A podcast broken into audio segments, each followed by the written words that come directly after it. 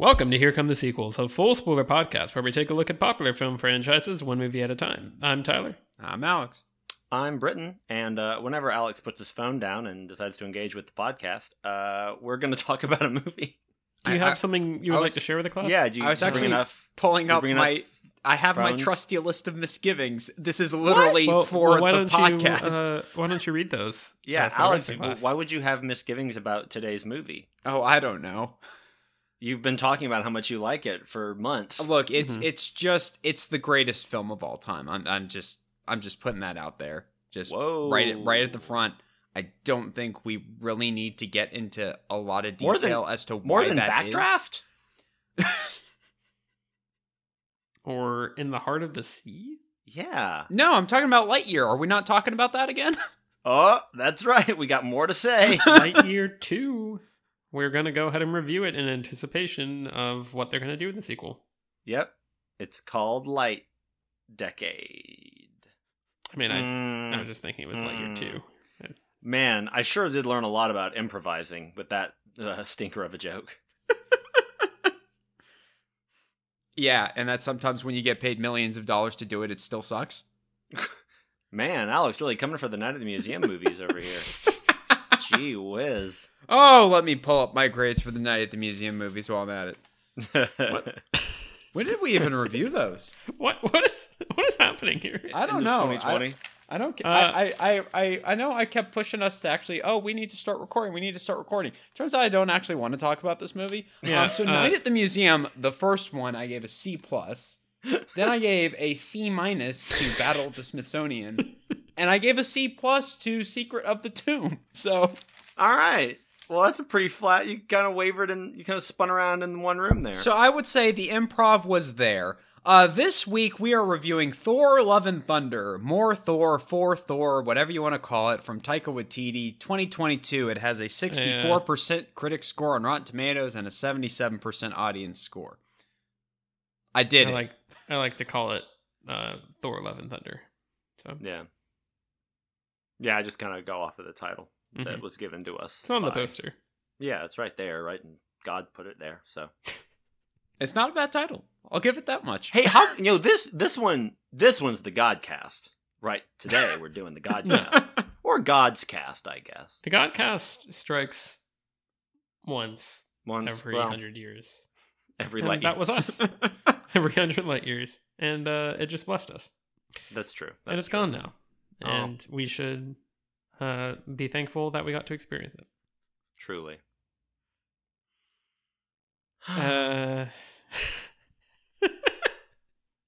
Britain. I don't know we're all in a weird headspace, and we're all kind of like I don't think any of us are like particularly like, oh man, we're ready to talk about this movie, because I don't think any of us feel that strongly about it either way. Am I taking a step too far? I think it's a fair assessment. Like, if we were reviewing right after seeing it in the theater, I would have a stronger opinion of it. I had a better second watch, but I still don't like it very much. Yeah, I came away from the viewing in the theater being kind of like, I didn't love that, but there's a lot that I really enjoyed, and then the rewatch kind of brought me down. So, like, I feel like we've all phased to be like, oh wait, we have to talk about this, and kind of modulated. Yeah. We don't have any takes. We saw this together, and I just remember leaving the theater having to be like, Alex, they just work here. They're not responsible. Come on, we need to go. And he was sorry. I'm sorry. He was just like, but you don't even get it, and just like, I mean, berating the staff. Yeah. Over the counter, had to pick him up, toss him over my shoulder like a sack of flour. I was just yelling at people. I was screaming spoilers at them. And I said, there you go. You know what happens. You don't have to give money to this movie now. Go home. It's Eternity. Whatever. Like, who even cares? He said. And I said he got into the Twizzlers again and... Walked him away, put him down for his nap. I mean, I did get into the Twizzlers again. I don't know what that has to do with Love and Thunder. Britain, give us the synopsis for this movie. Hey, sure. So before we did the, we started recording and we were doing our sort of pre-show huddle. I discovered that I can do a passable impression of Taika Waititi. And I'm going to do that for the synopsis today, right here. And it kind of goes like this. So in this one, film that we made a couple of years ago, one or two, Thor embarks on a journey unlike anything he's ever faced, a quest for inner peace. However, his retirement gets interrupted by Gorr the God Butcher, big bloke, a galactic killer who seeks the extinction of the gods. So, to combat the threat, Thor enlists the help of King Valkyrie, Korg, pretty nice guy, and his ex-girlfriend, Jane Foster, who, to his surprise, inexplicably wields his magical hammer. And together they set out on a harrowing cosmic adventure to uncover the mystery of the God Butcher's vengeance. So, it's kind of the whole tableau, which I know about because I used to paint pictures. And thank scene. You for that, Mr. Waititi. Yeah, I'm glad you were able to get him to come help us out. Yeah, you know, I have a lot of weird connections, as we've learned. a lot of crazy characters in my life. You never know who's going to show up. You never do. That's right. It's Ronald Reagan here to talk about. I was just thinking. I was like, it's really fascinating how Britain is a member of the Illuminati, and they have such an eclectic cast of characters. And then there you go, and throw undead Ronald Reagan, and fits right in. And evil Lincoln. Yeah, I feel like we're on some kind of watch list because we discovered the secret that is evil Lincoln on the King's Man episode. You never know. Look, if something happens to this podcast, it's not because we recorded the episode for Thor: Love and Thunder.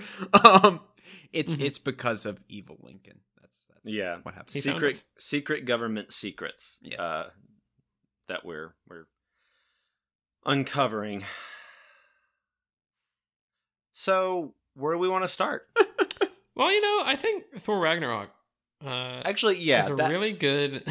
That might actually... So I will give this caveat. I was not on the podcast to record the episode of Ragnarok, and I haven't watched it recently enough to do a full Thor recommendation. I like that movie a lot. It might be... I don't know. I can't really say this with any real authority. It's easily one of my favorite Marvel movies. I think it's a ton of fun. I've watched it at least twice, maybe three times, and had just a ball. I think it's a really, really fun movie. And that one, and I know Alex is not as big a fan of it, and I just asked Joseph to put his car keys back down. We're not done talking. You don't need to come. Although you come and visit us, but maybe cool down first. And we... we've talked about it a lot, and I know that Alex feels that this... Not to put words in your mouth, Alex, but if I'm interpreting correctly, you felt that sort of there's some tone clashing. The cool stuff and the silly stuff didn't always blend for you. Sure. For me, that movie, as I recall, it all works for me. I think the funny stuff makes me laugh. The cool stuff registers to me as cool. The needle drops are fun, or drop is fun. Well, those two. Yeah.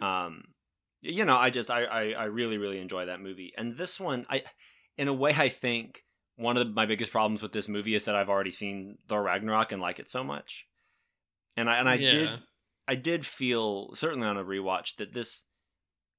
I think one of the reasons I was able to embrace the mixture of tones in Ragnarok is that the dramatic stuff, even though it is very high stakes in terms of the MCU, it's the destruction of Asgard and it's... this big step for Thor. As an audience member, it doesn't feel like the subjects are ever too serious. Like, it's a destruction of a fictional place. It's all fairly standard, superhero movie kind of stakes. There's some nice inner character stuff with Thor, but it's not... This movie, the dramatic stuff is literally about cancer and a child dying. It's a very different whiplash to go from the really, really silly comedy in this to now we're going to do a storyline about terminal cancer. And that, I think, it's a bigger jump to make, and it was harder for me to dance with both of those, to dance to both of those rhythms in this one. And I feel like It's not that I don't think the individual pieces of the movie don't work. I just don't think that they connect well enough. Yeah.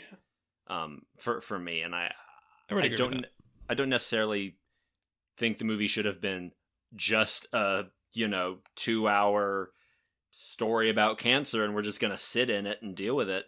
But I also don't know that I would have wanted just that level of, because Ragnarok can get silly. This movie gets very, very silly in a way that some of the jokes I think are quite funny.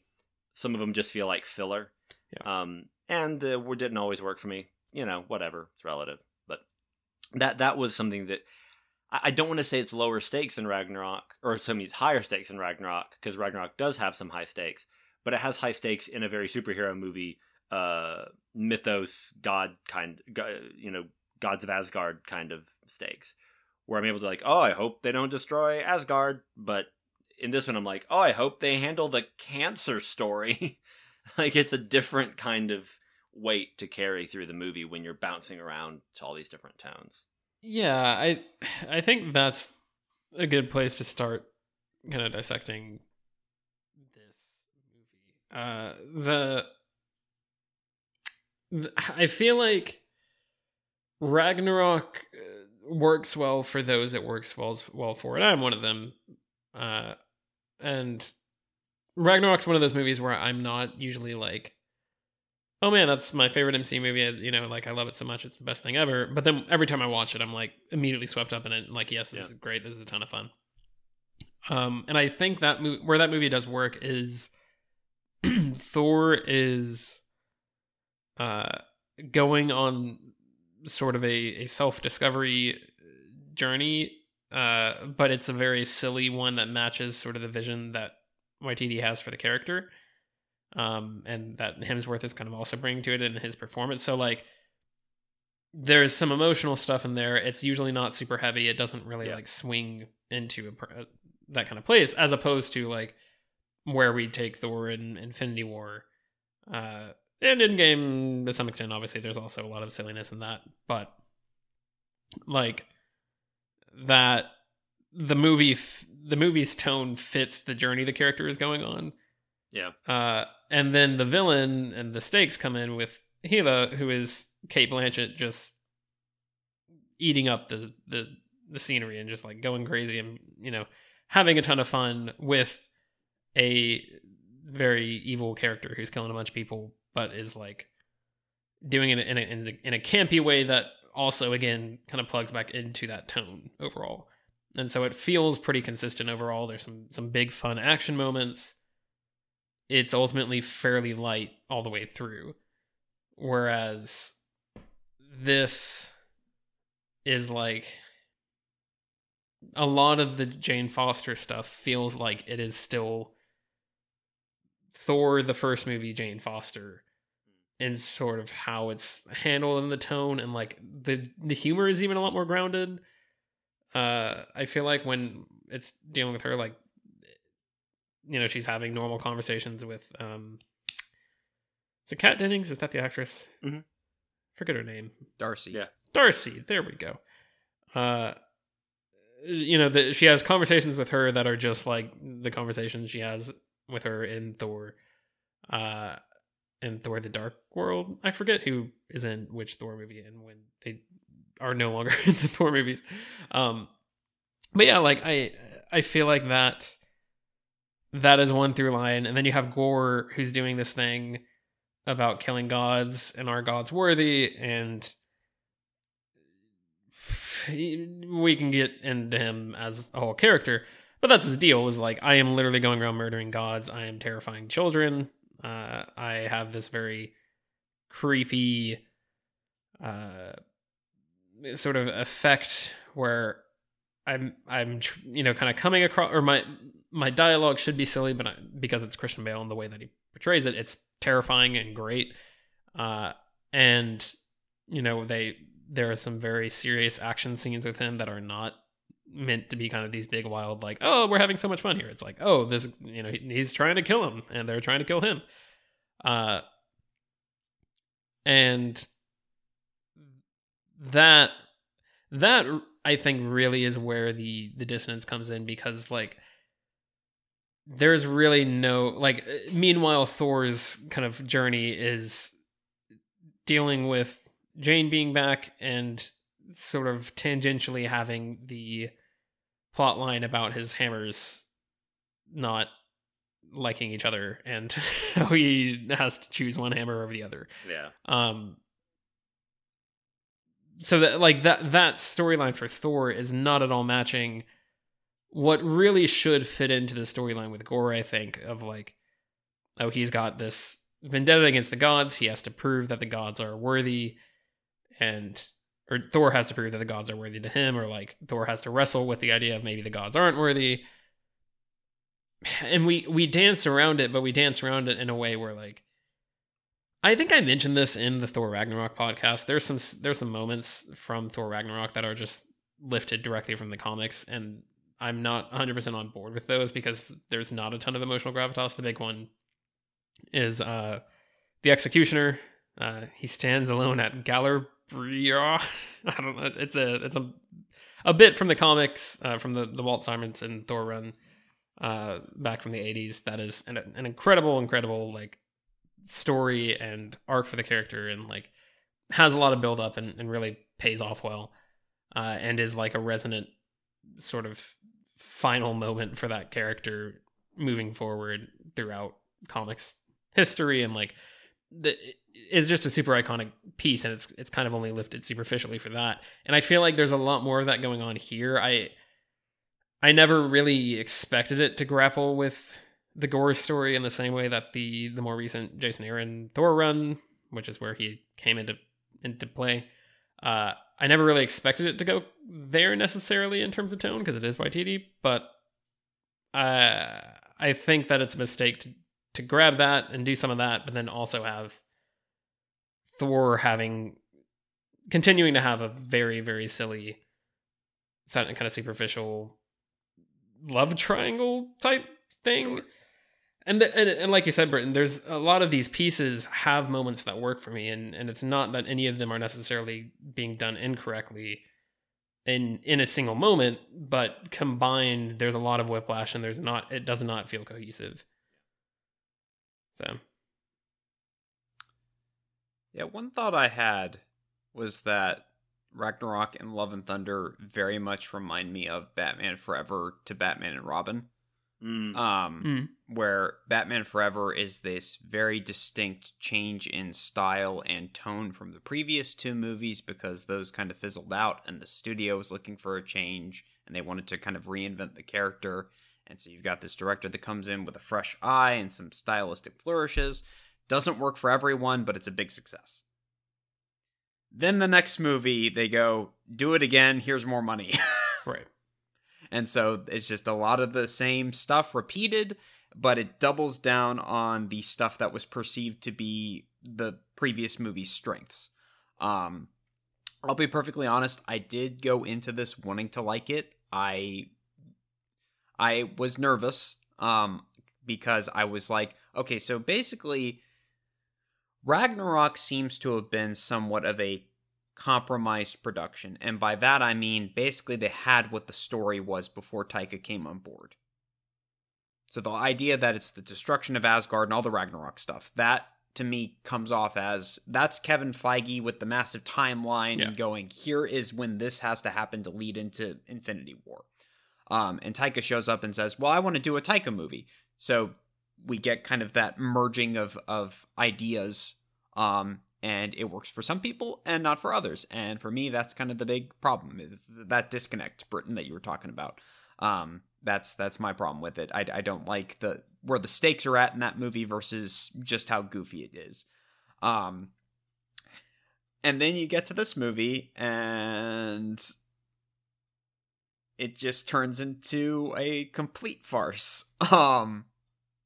But like I said, I was going into it with kind of tempered expectations. I was interested in, like, okay, so you give Taika like free reign to do whatever he wants. Maybe it'll just be Thor, Valkyrie, and Korg go off on a stupid cosmic adventure, and it's just a laugh fest. It's just a goofy comedy. But then, Tyler, like you said, then they pull in Gorr, and they pull in Jane having cancer, And it comes off to me like Alfred's terminal illness in Batman and Robin, where, oh, we're not having comedic relief, we're having dramatic relief. We need to stop the movie to insert drama. And I found that really, really distracting and off-putting. Like I said, I liked the movie on a second watch as compared to the first watch, but that's mostly because I took a break right before the last 45 minutes. So I think by the time I got to the last 45 minutes, it felt like the movie had sobered up a bit and was a lot more straightforward and wasn't just like wasting time, which is how a lot of this movie feels. It just feels like, oh, you had a lot of improv that you just cut down, didn't you? But you didn't even cut it down all the way. Yeah, and I know I haven't looked into any of this, Alex. Maybe you have. I know there were a lot of deleted scenes and things, and like there's been talk about like, oh, was there a mandate for him to get this back to 2 hours from like where he originally wanted it to be? And I definitely feel like I haven't looked into like what all was cut. Does it seem like it's a more important story element, and like does it seem like this is compromised in some way in terms of what the overall story was supposed to be? I get the vibe on a second watch that any more of this movie would not help it to be more focused or more compelling. I get the vibe that it would be more sprawling and sort of unrestrained. So I don't know if that was like Waititi realized that and was like, okay, I have to cut out a bunch of stuff to get it down to like something that's cohesive in some sense, like that is presentable, or if that was Feige or somebody being like, no, this doesn't really work right now, we've got to make some changes.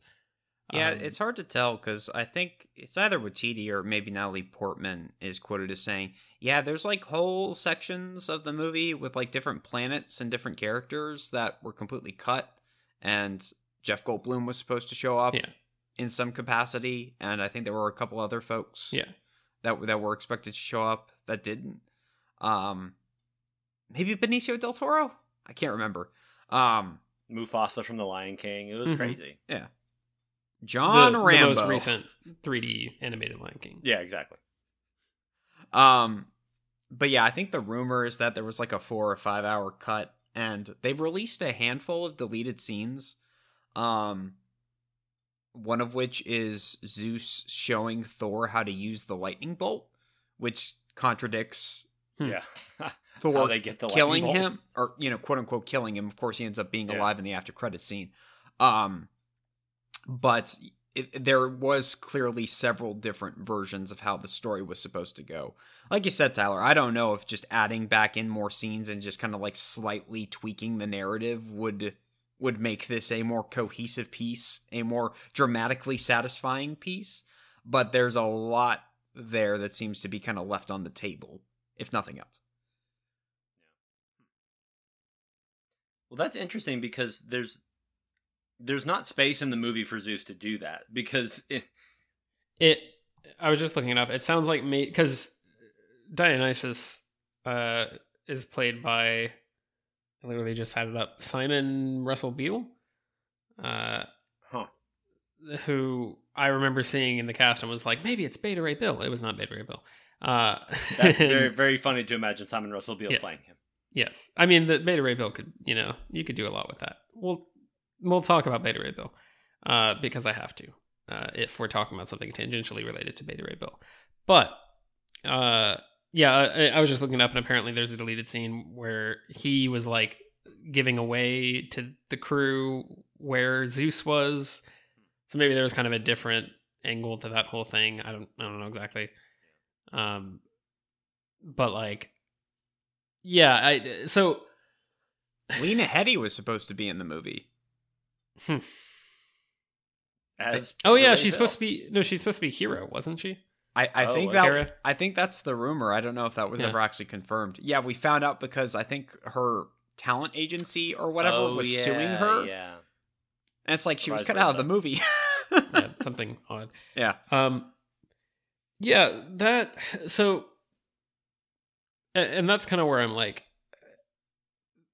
there is a thing that happens with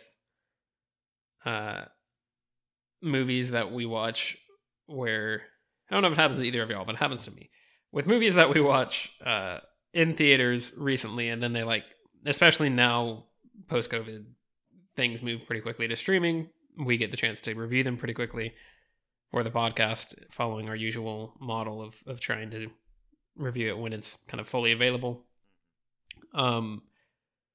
And usually when that happens, I definitely am a lot more distracted throughout rewatching the movie, because like it is harder to, if the movie is not engaging me as much, it is harder to pay attention and not be like, oh, what's happening on my phone? Oh, what's this baseball game? What's going on there?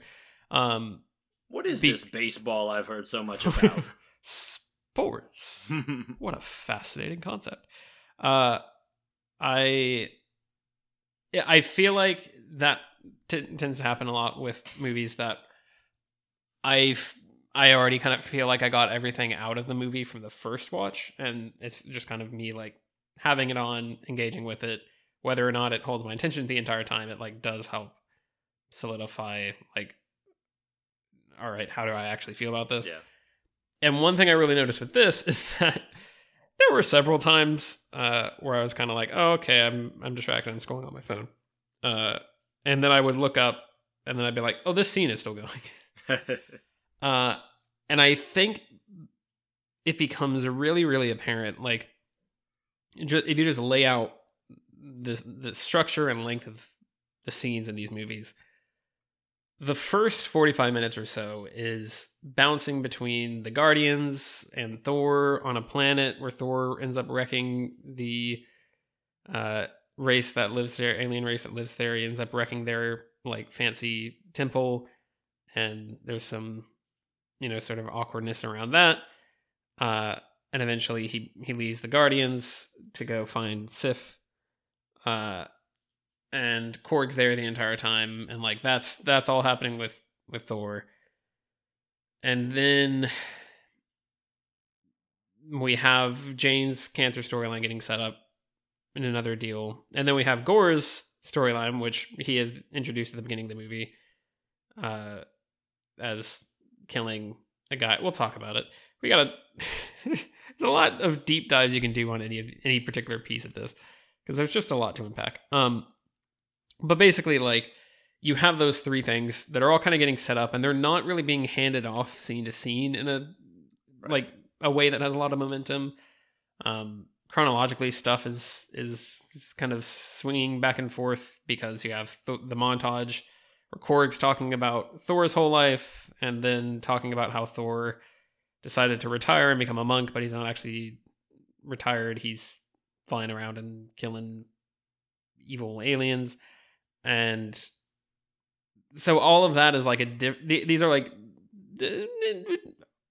arguably at least two, maybe three different movies. I feel like they're kind of going on at the same time, and they're not, the editing is not like tight in a way that helps it feel like, okay, we've got these disparate pieces, how are they going to come together? It's like, we're kind of meandering over here, and we're hanging out here, and we're not really having a lot of urgency, and okay, now we're going over here, and this is what's happening here, and this is how we're doing this.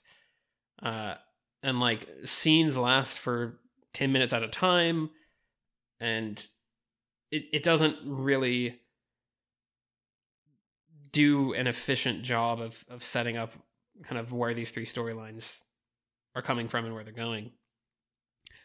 And basically by the time we get to the scene in, is it the Eternal City or the Immortal? Something like that. Omnipotent City? Omnipotent City, yeah.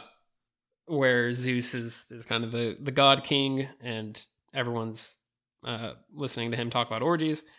That is so funny. I was on the floor rolling around laughing. I will be honest, I will be honest, I love Russell Crowe in this movie. I think he's very funny, and I love it. And performance. I did not. I'll just say that. No, I think we've talked about this, that like that's where the movie started finally hooking me and being like, okay, I'm enjoying this. I'm now kind of entertained, and I can sort of ride along with what the movie's doing. When I first watched it, watching it this time, still did not really hold my like it was not enough to hold my attention, and that is a good 15 minutes. Yeah. That entire scene where they show up in Omnipotent City. There's lots of gags about the gods that are there. Zeus is talking. We're introducing Zeus. We're talking about what's going on here. The characters are talking amongst themselves. Zeus talks to Thor because he overhears Thor talking, and he's like, hey, stop talking. And they have a conversation. There's more gags. Zeus blows off his clothes. There's more gags. Zeus eventually is like, all right, guards, kill him. And there's a big fight where I guess a bunch of people get killed. They've all got golden blood, which I guess is like blood of the gods, but I don't really know what that is there, or if that's just supposed to be getting away with wanton violence on Waititi's part, or like what. I have no answers. But the entire scene is it like after we spend the first third of the movie bouncing between different characters, that is a just dedicated 15 minutes in smack in the middle of the movie that just kind of pauses and is like, all right, we're doing this again. There's not a ton of urgency. There's not any momentum to the plot or where we're going.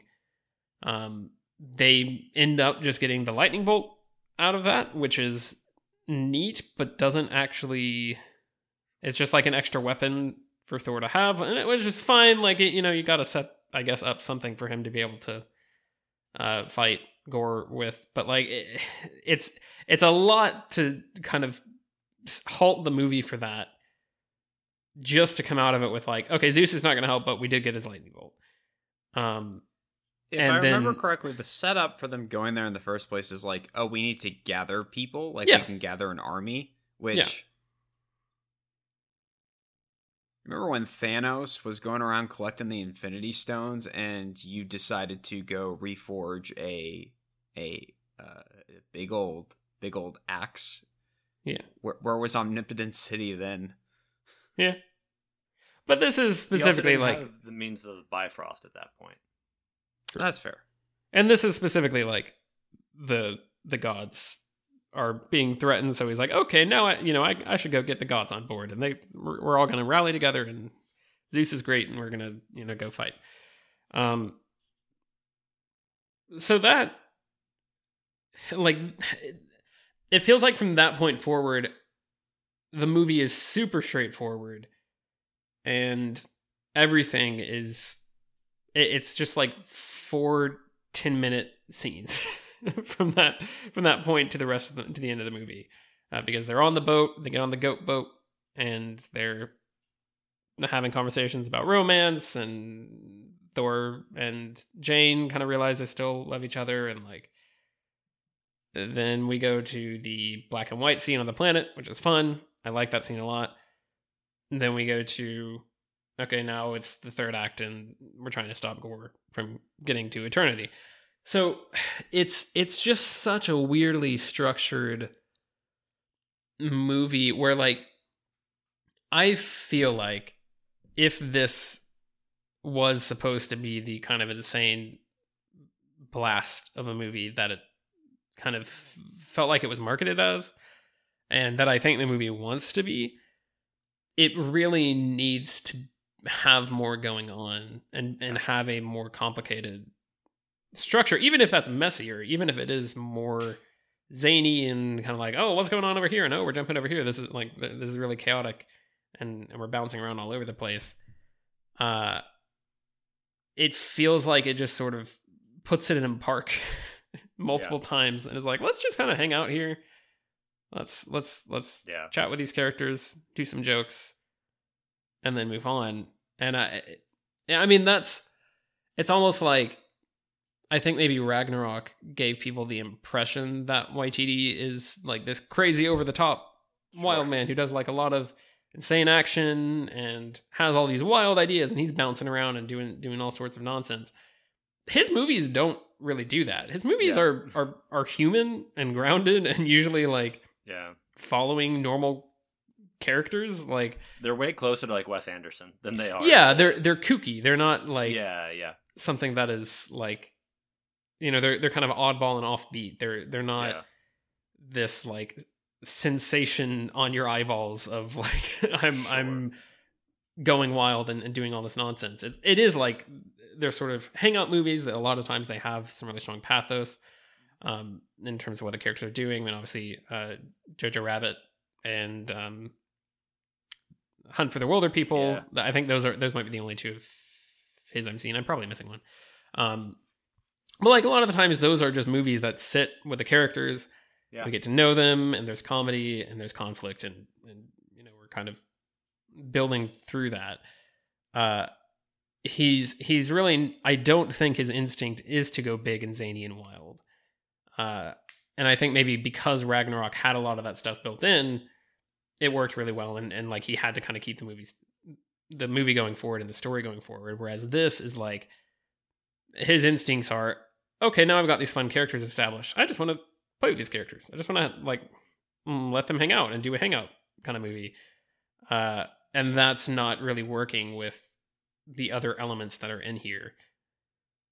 So yeah, that was a super long ramble that I think effectively demonstrates kind of how I feel like this movie is a super long ramble, and that is my point. I think that it is not paced very well, and I think that is very interesting to look at from the perspective of like who decided the movie ended up this way.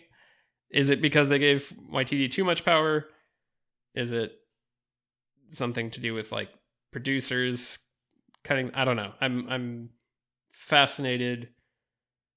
I feel like this is an interesting product to get after kind of the expectations Ragnarok set. Yeah, I definitely,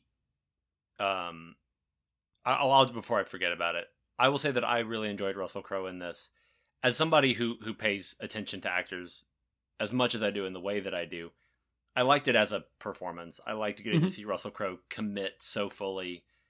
Like, that is an acting performance. That's not I'm going to show. He is being silly, but he's acting through his silliness. And, like, the bit where he fluffs out his skirt and... Mm-hmm. That's a little bit much, but whatever. I remember it being more annoying to me when the first time we saw it than when I watched it this time around. But he's committing to this big accent that he commits to. Like, he holds the accent, and it's a pretty fun accent. And a lot of the dialogue for him is pretty funny. And I just, it's an enjoyable performance. And it's a performance that I then think he shifts it into a very sinister, serious performance in the after credit scene that I also think works. Yeah. We'll see what happens with Thor 5. We'll see kind of how all that manifests and everything. But I could see him. He has the capacity to play the silly and the dramatic equally effectively. And I think to create a complete character in both those ways, it'll be a matter of if the movie allows him that, or if he's even in it for a long time, or if he's just there to be the man in the chair who's like, go get Thor. And then, you know, that's it. But I still enjoyed him in this. Yeah, I thought it was way too much. And that noted Russell Crowe hater, Alex. Yeah. Well, you like more sort of subtle comedies like The Cable Guy. I haven't seen it, so maybe I'm right. Look, Jim Carrey is giving it his all. That's all I'll say. I would say Russell Crowe is giving it his all. Yeah, I think it just feeds into the farce nature. I couldn't take him seriously. Like, I mean, between the skirt and apparently he did two different versions of like every single line where he did like a more traditional British accent that you would expect from this type of character, even though it's Greek gods, that doesn't make sense, but for film language purposes. Sure. So apparently he did that in the Greek version, and of course, because the Greek version probably sounded goofier, that's what they went with. Yeah. I don't know. I was just so frustrated by all of the potential ideas that they could have gone with, involving Gorr, and it's like, oh, we're challenging Thor's status as a god, and what does that mean? And people don't look up to these gods anymore. What does that mean? How does this all connect? It doesn't. None of it really matters, and I was waiting for the whole scene with Zeus and Omnipotent City to end with Gorr showing up and slaughtering all of them. I thought they were going to turn it into like a horror scene, and Thor and Jane and Valkyrie have to like get out of there. But no, it's uninteresting. And I didn't find it all that funny. I thought the goats were kind of funny the first time. I like those goats quite a bit. The screaming goats are very funny to me. The goats still work for me. Russell Crowe still works for me. There's gags here and there. A lot of the humor does fall flat. Well, a lot of it is fairly limp. Like, is that a hand grenade? No, it's a speaker. Oh. Well, that's like a moment where I think Natalie Portman and Tessa Thompson, like, the way they kind of react and dancing, kind of fun. Like, fun. That kind of sells. Those are the moments that work, is when the actors manage to sell the jokes anyway. Yeah. When they're not, like, super amazing. Yeah. I will for me, at least. But this is a very dated reference, or will be soon. We're recording this the day after the Emmy Awards, and Kenan Thompson hosted the Emmys, and naturally I watched. And there's a lot of his, like, monologue material. It was like, on paper, you go, yeah, all right, sure. That's a joke. It's not terrible, but it's not by any means amazing. But he sold it really well. He's a very affable performer, and he knew kind of how to punctuate the bad jokes and kind of play it up that it was hokey, and the good jokes he could just depend on. Like, he was just such a natural at it, and he did a nice job selling, hokey awards show jokes. And I think that's what I got a lot of in this movie is like, yeah, that joke is fine. I feel like I've heard that joke a million times. I feel like that's an easy option if you're driving down a joke lane. That's a smooth merge, but it's not necessarily hilarious to me. It's the McDonald's of jokes. You know what? Kind of, actually. That's not bad. Like, all right, reference. that's there. We don't have another exit for 20 miles. Yeah, you know what? Sure, whatever. But, like, the performers were all committing to it and giving it energy and some verve, and they tend to have good chemistry with each other. So that was I was like, well, I like the way you said it, even if what you said was kind of bland. I don't know. When a pile of mediocre jokes costs $250 million, I get frustrated very quickly. And it's also so relative, because, like, we're over here saying it's mediocre. There might be somebody for whom that's very, very funny. If it looks like 77% of the audience it worked for. So if you haven't heard jokes like that a million times, they wouldn't feel tired, right? Right. Right. Or if you like that kind of joke. I mean, that's why kids' movies get away with jokes that are basically the same thing, because it's like, we know that kids will laugh at the big reaction and the big and the way these characters say these things, like, right. I think I've told this story before, but Elliot Kalin from the Flophouse has talked about his son running up to him and showing him a page in a book or something where a character says, "What am I, chopped liver?" And his son was like, "That's so funny. That's so crazy." And Elliot was like, "That's like the oldest, hackiest line. Like, it's not even a joke anymore." But to him, that's the first time he's ever read it, so of course it's funny. Yeah. And so, I think it's that kind of thing, which, again, in a kid's movie, you're a little more like, I get it. I'm not going to expect a 7-year-old to have heard all these bits before. But for Thor: Love and Thunder, you're like, come on, though. Like, for some reason, the Korg's god being called Ninny of the Nani, whatever. Like, that to me is so limp. But but it's Taika Waititi's voice, so it's automatically gold. Yeah. You mean, okay, I don't know if you're serious. In our last episode, you said that he's always screaming in your ear. I don't know. This movie did kind of turn me on, even his Korg performance, because I've normally been of the mind that I am not the biggest fan of Taika Waititi movies in general, having seen the 2 Thor movies and Jojo Rabbit. But I've always said, or, I've only seen 2 other movies that he's done. I have had the consistent thought that I liked him in the movie. I liked his performance. That was one of my favorite parts of the movie. And in this one, I was like, okay, Korg feels obligatory and he won't shut up. It's pushing it a little bit for me. I think it's like he's in the movie a lot. I mean, it's all... We've talked about this with... this is going to be a connection. We've talked about this with... John McClane and Jack Sparrow is probably a better comparison. Yeah. When you catch lightning in a bottle, thunder. There it is. I get it. Are you the god of bottles? Oh, yeah. If our jokes are landing just as well as the jokes in this movie. If you're fishing for a reaction from me, you're not getting it. Move on. Well, yeah, that was enough for me, actually, the fact that you acknowledged it. So, oh no, you can't win. With Thor: Love and Thunder, I just can't. That is a fact. When you have a character who is sort of lightning in a bottle the first time that they're in a movie, when they're created for a film and they're just like electric in terms of the, whether it's, you know, the humor, it's just like the presentation, the performance, the exact way that they land, then you have the pressure of trying to replicate that. And I think Ragnarok, like, that feels like Korg is sort of Taika's release for his most zany, off-the-wall jokes.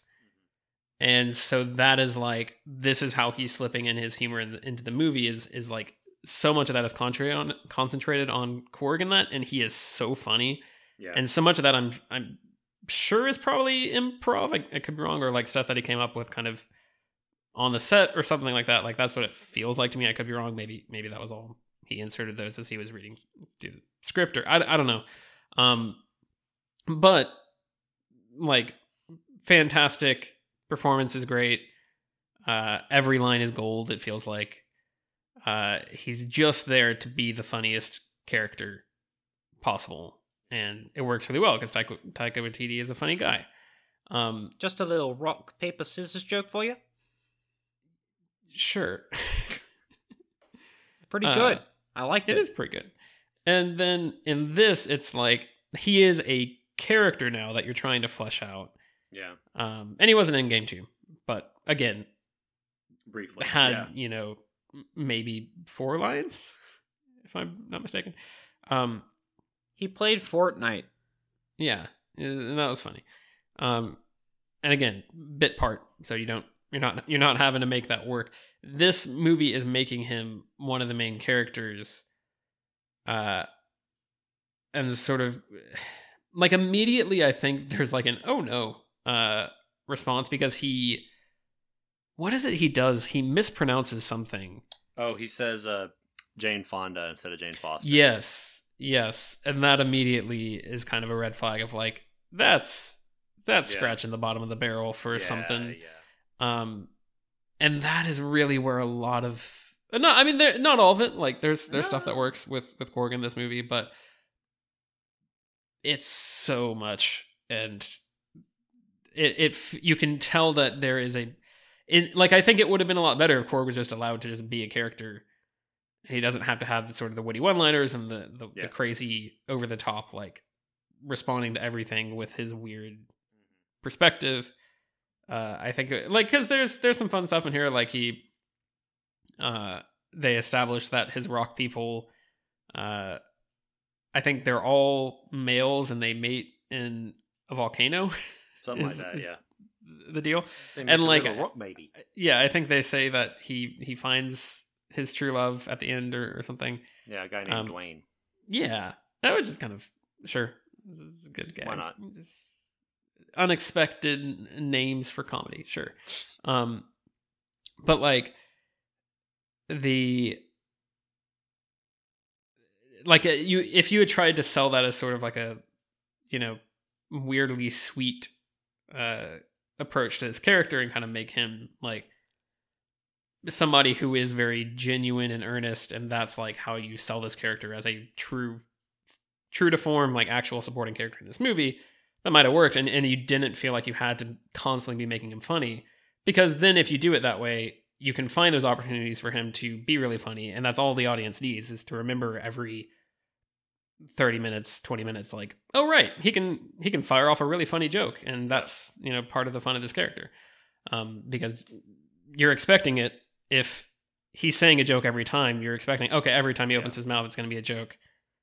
Is this joke going to work for me or not? Like, you're totally changing the way that you're approaching this character, and I feel like that.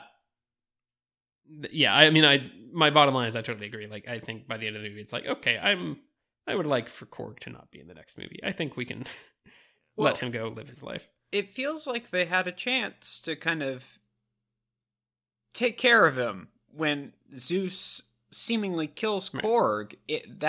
That moment actually got me. The first time I saw it, I was like, "Oh, are we killing Korg? That's all right. That's an interesting choice, and it's actually fairly well handled."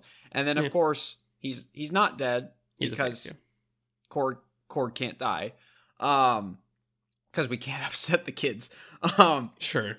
But like when that moment happened, I was like, "Oh, is that going to be like the midpoint thing that happens to get me back on board with this movie? Is that going to actually start to raise the stakes again for me?"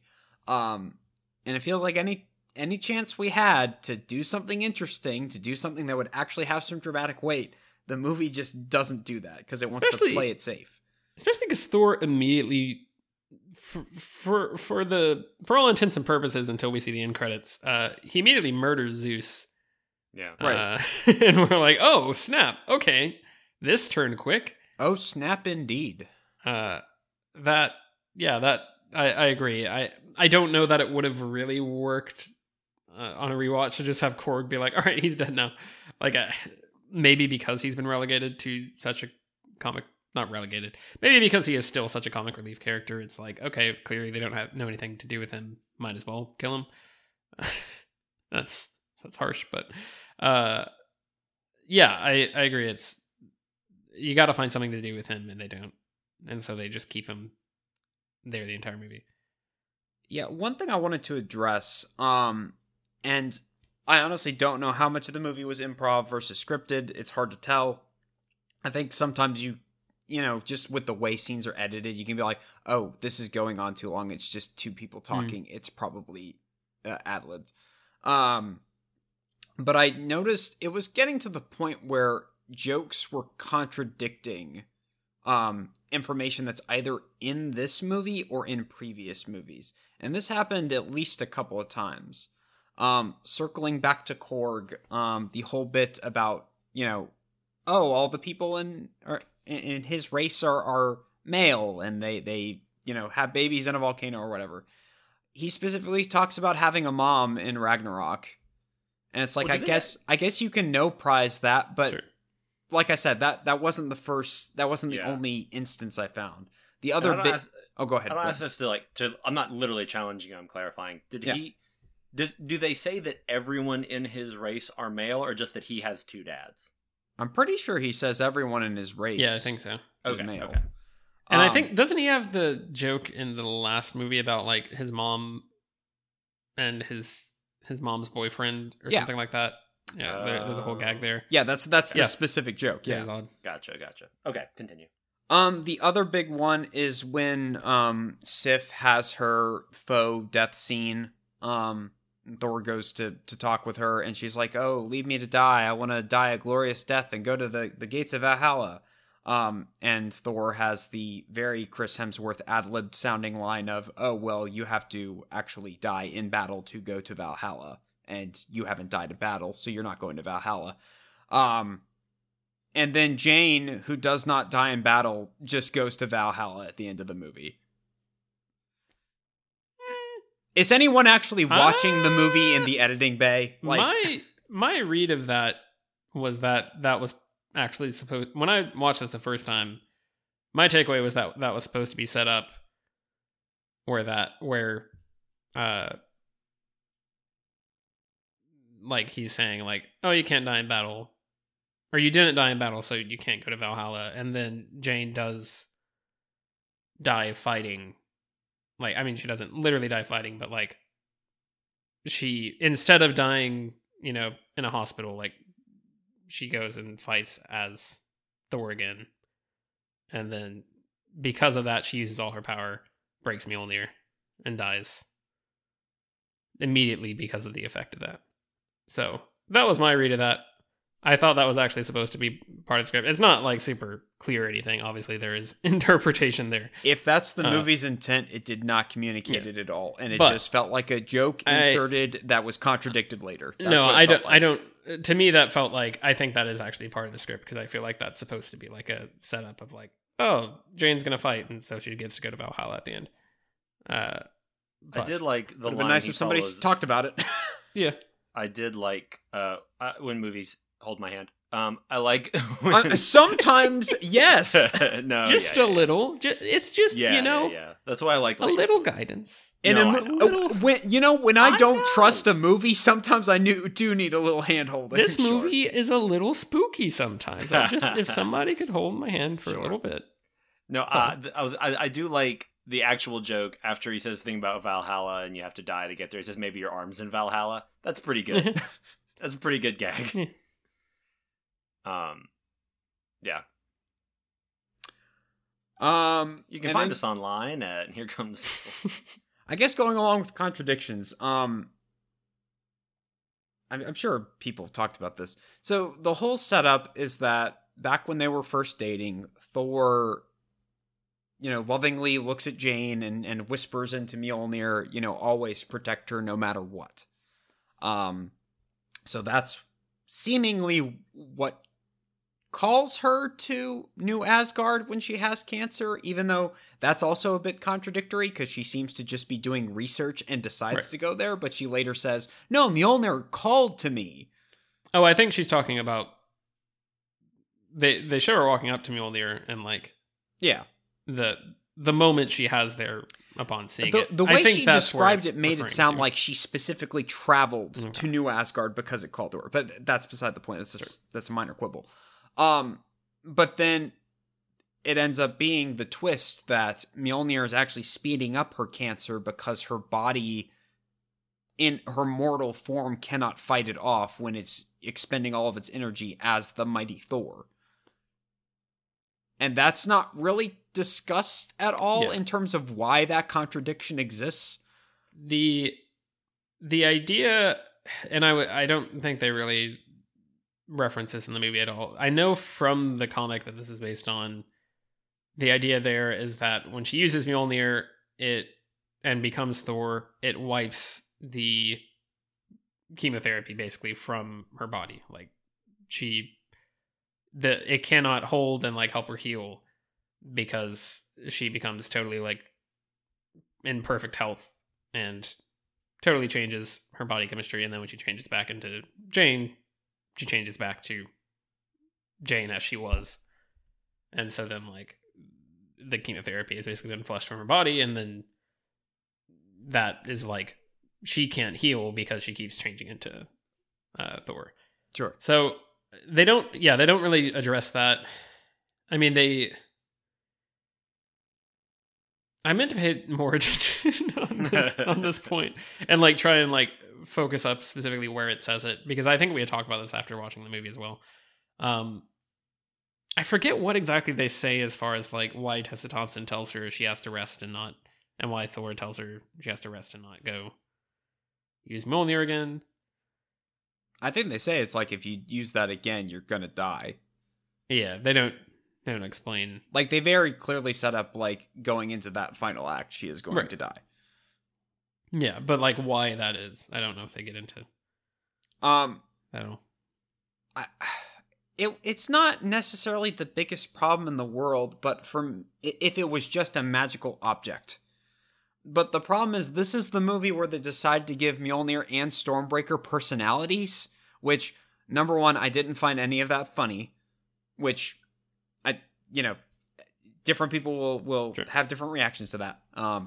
But also, okay, so if Mjolnir understands what's going on, then Mjolnir should be staying away from Jane too. I feel I don't know. It gets into muddy waters. This is one question. Does Mjolnir really have a personality in this, or is it just Stormbreaker? I can't think of any gags where Stormbreaker. I'm not sure. Really more Stormbreaker. I think it's really more Stormbreaker. Yeah. Did they talk about that? I like that headcanon. I think that that is a good no prize. Britain, I'm glad to know you could have written a better Thor: Love and Thunder. Yep. I'm doing the next one. But yeah, I think it's called Saoirse Ronan and the Muppets. Go to New Asgard. Go to New Asgard. Muppets take New Asgard. Oh my god. And Saoirse Ronan is there. Basically, the point I'm trying to get to is that particularly when this is not a standalone film and it is part of a cinematic universe that has a lot of long-running plot lines and a lot of long-running details. This movie just kind of like throws them out the window. And I was looking at some of the interviews again, and Natalie Portman initially had some concerns about coming back to this, and she was like, oh, is this iteration of Jane like completely contradicting the way she was portrayed in the other movies? And apparently Chris Hemsworth and Taika Waititi basically said, don't worry about it. We didn't worry about it with Ragnarok. And that bothers me to no end. I'm like, then what is the point of a cinematic universe? Like, what is the point? Well, especially when I feel like one of the MCU's goals recently has been, if not apologizing for Thor: Dark World, at least trying to take what that movie is and make it work now, and which they do in Endgame pretty effectively. And it does. I don't remember those. I don't genuinely do not remember Thor: The Dark World. I know I saw it. I don't remember, so I can't hate it like a cool person. Same with the first Thor movie, but I don't. I grant that it is. I don't know. It's odd for them to have put that effort in, and now they just kind of write them off as jokes. I also don't necessarily mind it, because I don't think I have to take any of this stuff that seriously. Because like whatever.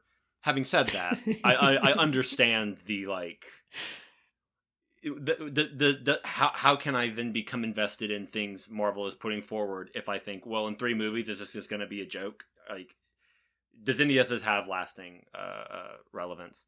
Yeah. Critics are saying Thor: Love and Thunder, I don't really mind it because I don't really feel like I have to take anything this seriously because, you know, whatever. that's kind of my philosophy about movies. Well, I mean, sometimes you get like Hawkeye and Age of Ultron going, we're fighting robots in a floating city and I've got a bow and arrow, none of this makes sense. And you've got like a joke that's very much like, okay, don't take this too seriously. But that movie also doesn't betray continuity. Right. And I think that is the difference of saying like, hey, some of this stuff you really do just kind of have to embrace, and or it is a low stakes. I've only watched 2 episodes of She-Hulk, but I feel like She-Hulk does its own version of this where it's like, we can make a joke about this and it kind of washes it away because it's not that big of a deal. She-Hulk also I have watched. I'm caught up on that. And so far, I feel like in terms of like smoothing out and sort of like connecting the universe, it's actually doing a really good job of like making the universe feel more lived in. Yeah. So yeah, I agree. I think this one feels like where Ragnarok felt like, you know, kind of a reboot of the character, right? In a way that was intended to refresh the vision because they weren't really happy with the results they were getting. And I think that's part of the thing is that Ragnarok had to follow up Dark World. This has to follow up Ragnarok. Yeah. So like it's a very, you come into Ragnarok being like, all right, I guess we'll see what, oh my goodness. Yeah.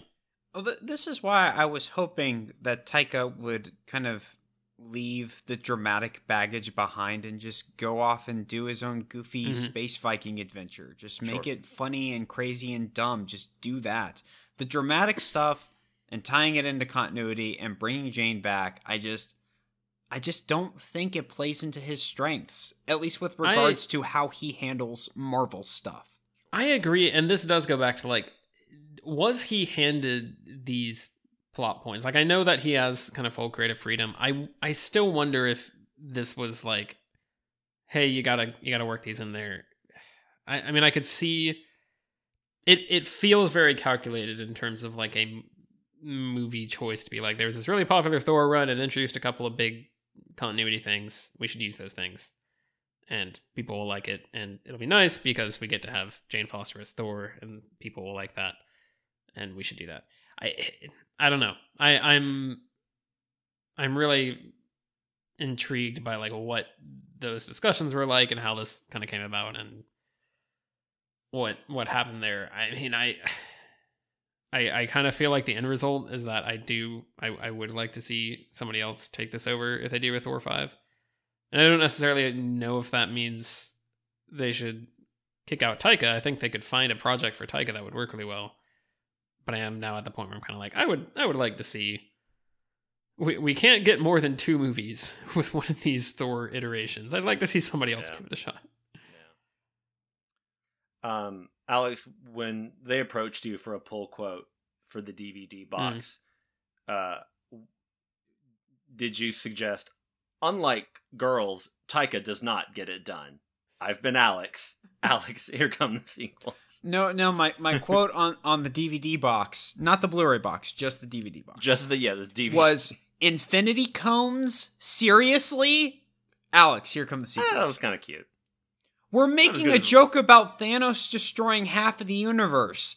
That's like New York having a pizza parlor called 9/11 Pizzas.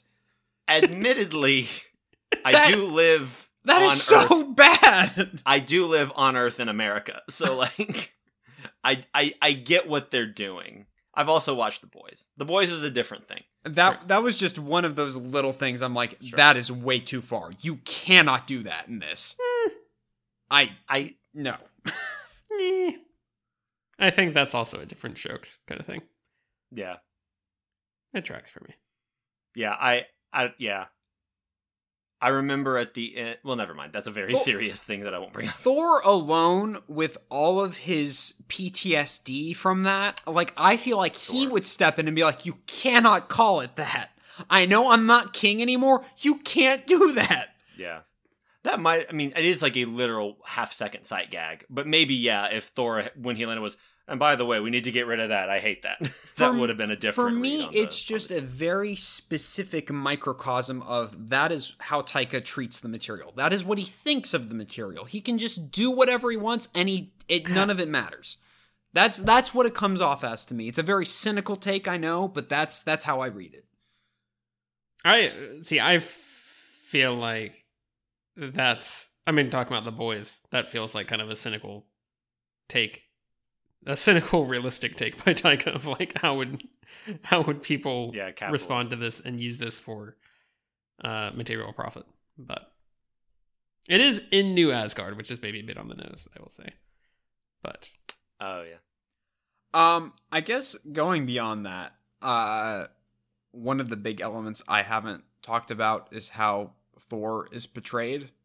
And I've talked about this. I'm not a big fan of where Taika and Chris Hemsworth have taken this character. I'm not a fan how they've just kind of turned him into a big idiot.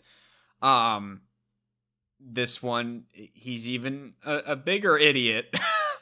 He is bigger. The opening with him destroying the temple and them just treating it like a joke. The MCU has put too much legwork into actually talking about collateral damage to get away with something like that. That bothered me to no end. And particularly because I don't understand where Thor is at the beginning of this movie. And we have another movie where he's kind of finding himself, I guess, but that's not really what the movie's about until the last 5 minutes. I think that his interactions with the Guardians as well, like you've talked about in Infinity War, you're not a big fan of some of the that's my least favorite part of the movie is him and Star-Lord having their bit of banter against each other. Yeah, so long. But like that part for me in Infinity War is like, yeah, I'm pretty much fine with it. Yeah, I think in this movie it is like over the top and like there's good gags, but it's kind of like Chris Pratt is weird in this. Like he's it doesn't feel like he's playing Star-Lord or like really like thought out in terms of like, oh, is this the character? Is it just me or does he just seem confused? Well, and they're making him be the straight man and Thor is the comedy guy, and they're already kind of a similar comedy archetype, so like it's weird. I will say it makes sense for them to like clash and kind of you know both be kind of like having their egos butt heads like that. That's why that works in Infinity War for me. Is like, okay, yeah, I buy that. Why like it's weird in this.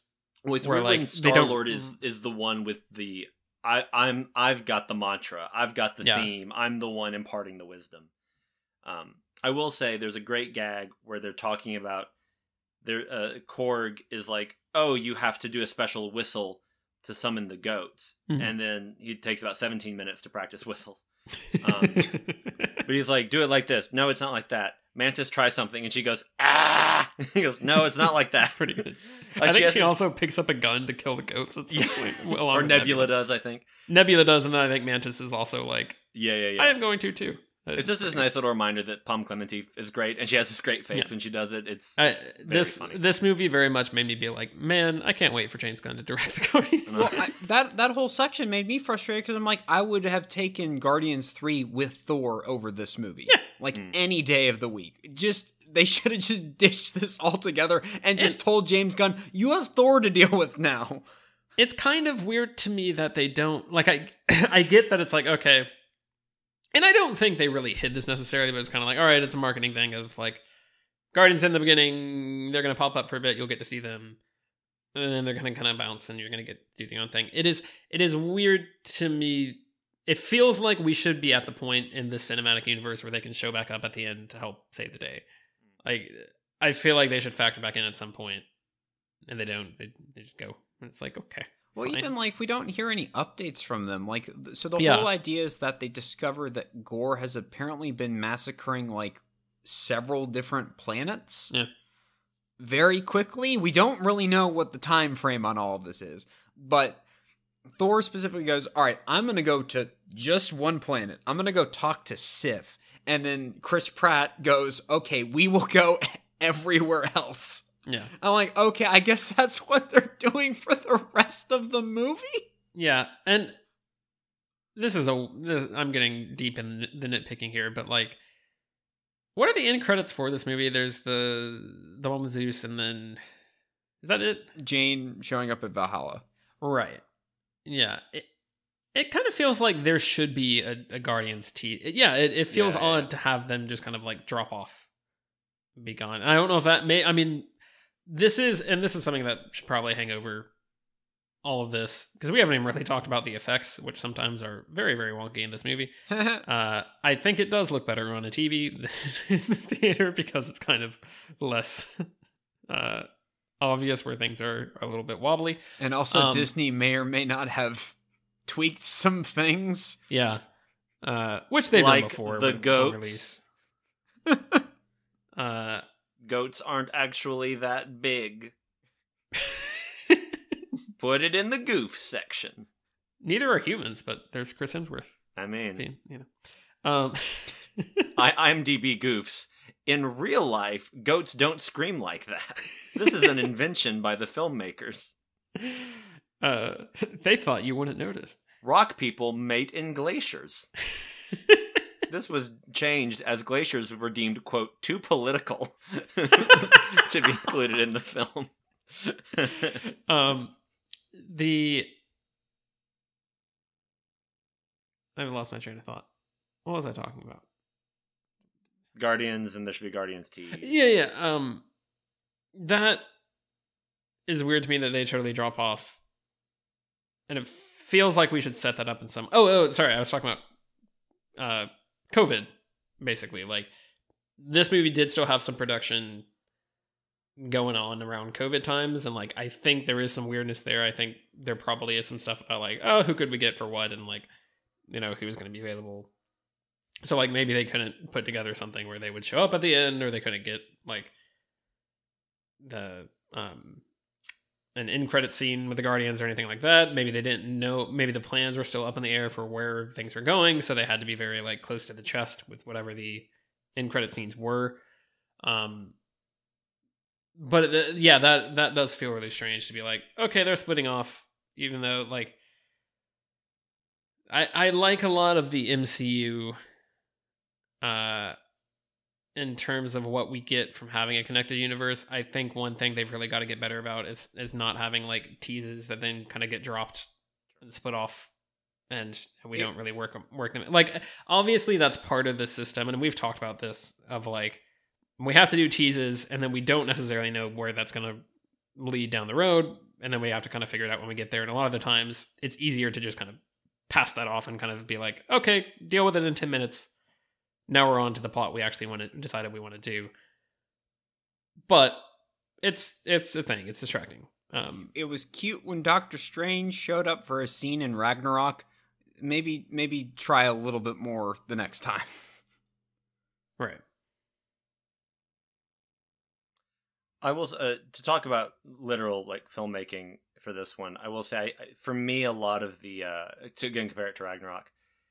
One of the things I liked the most in Ragnarok, and this is what a lot of people liked in it, I liked Immigrant Song, and I liked the way it was set to the battles, or the battles were set to it. Yeah. It happens twice. I think it works. I think the choreography is fun and kinetic and shot neatly. In this, a lot of the fights felt kind of sluggish. Some of the choreography did, like in the beginning when they're doing Welcome to the Jungle and Thor's fighting all this stuff. I just remember being like, okay, I feel like we're constantly revving the engines, but there's not a lot of like speeding.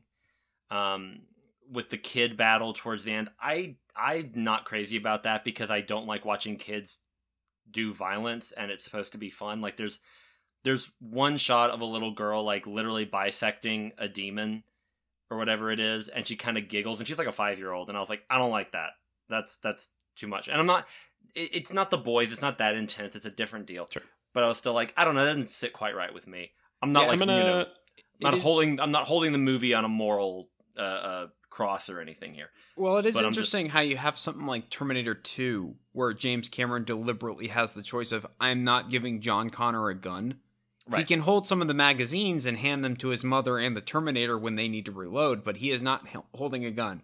Meanwhile, you get this movie, and because it's swords and whatever and a bunch of CGI, who cares? Yeah. They can just slice and dice all day long.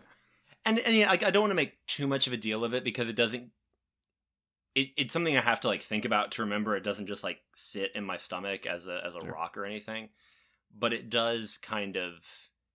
I don't know. It made it harder for me to enjoy that sequence where I was like, I don't want to watch kids being violent. Like, I'm gonna be real.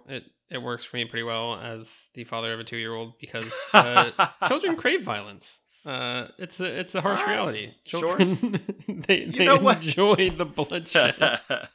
We should rewatch the opening of Rob Zombie's Halloween. If you gave my child I'll be honest, I've given my child a fake Thor axe, Stormbreaker axe that I got for a Halloween costume. He has picked it up and he enjoys swinging it around and hitting things. Fair. All right. Fair. It does kind of, and I think. I do quite like Thor gives them the power. Yeah, there's a good gag where he's like, whosoever holds these weapons shall, and then he pauses and he's like, for a limited time only. Right. Possess the power of Thor. They go out and they go crazy. I will give a take here. That sequence does play the guitar solo specifically from November Rain, which I did not catch in the theater, and I realized only because of the captions this time referring to it as such. I think Taika's a coward for not using the entire 9-minute song. I think he should have found a way to work in the ending of this movie just being a 9-minute music video to November Rain as we deal with the entire third act. Instead of riding in on a Pegasus, Jane jumps out of a cake. There's a part where I just, in general, felt like the needle drops didn't work as well for me in this. I feel like there were too many. I felt like they didn't sync up with the action well enough. The montage about Thor and Jane's relationship dissolving, I think was it's a weirdly, like, mature understanding of... It's a very Cliff Notes version, right, but a fairly mature take on how a relationship like that could dissolve without, ginning up some, like, Jane got jealous because she saw him hanging out with Black Widow. Yeah. You know what I mean? Some stupid thing.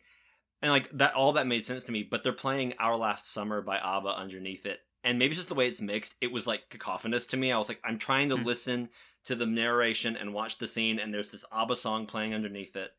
It's a little too busy for me sonically. And then I just felt like in general with the music played over the fight scenes, like maybe I just wanted the choreography to be faster. There's a great shot in Ragnarok where he jumps over a bunch of the bad guys and then a bunch of lightning bolts come behind him and strike them all down. They repeat that structure of a shot a few times in this, of him slowly leaping towards the bad guys. Yeah. And I just felt like it was a lot of slow-mo, and I don't know. And we all know how picky I get about editing and fight sequences and choreography and stuff. how I nitpick on that business. So we've all got our things, and that's certainly one of mine. And so maybe it was just me going, it's not like perfectly cut, so therefore it's disappointing somehow. I don't know. But I think it was trying to follow up the thing from Ragnarok, and it kind of overdid it. Again, with Ragnarok, they kind of hit on this, like, oh, and we'll use immigrant song in these scenes. It'll be cool. And then, like, with trying to make Korg, trying to live up to the Korg they introduced, they're like, oh, we got to do a bunch of needle drops in this, huh? Because that's what people want from a Taika Thor movie is cool, like, 80s hair metal or whatever, rock, whatever you call it, set to fight scenes. The only needle drop that I actually liked was Sweet Child of Mine at the very end. That was the only bit that I liked. I will say, I don't have a lot of emotional attachment to Thor having a daughter right now. That feels tacked on. For me, it felt a little, oh, we're here now. And I don't know. It doesn't not work for me. I could see it definitely working in the next movie. But the most emotion I get out of it is going, oh, that's Chris Hemsworth's real daughter. Sure. I don't think they really lead us there. Yeah. Well, I don't know. There's for me. This also comes from a person who thinks that one of the weakest decisions in WandaVision is giving her children. There, sure. I said it. Well, can't get invested in her having kids. There's a lot in this movie talking about kind of like love and finding someone you know who is the person that you're gonna feel bad about. Yeah, finding the person you're gonna feel bad about if they leave. There's I guess a good amount of dialogue with that in terms of like finding somebody who you truly love. And I think for me that's a really nice, like, I think that helps me feel like they are kind of forcing themselves to have a more mature Thor moving forward, in terms of, you know, making him like take on this responsibility and being like, Gorr, if you bring your daughter back, I will protect her. It's kind of the only stuff for me that really comes close to working with the God storyline and Gorr's storyline. So like, I think I like that a lot. I think that's a fun way to swing it, as opposed to, spoilers, the comics do not end with Gorr reviving his child and kind of ending on peaceful terms with Thor.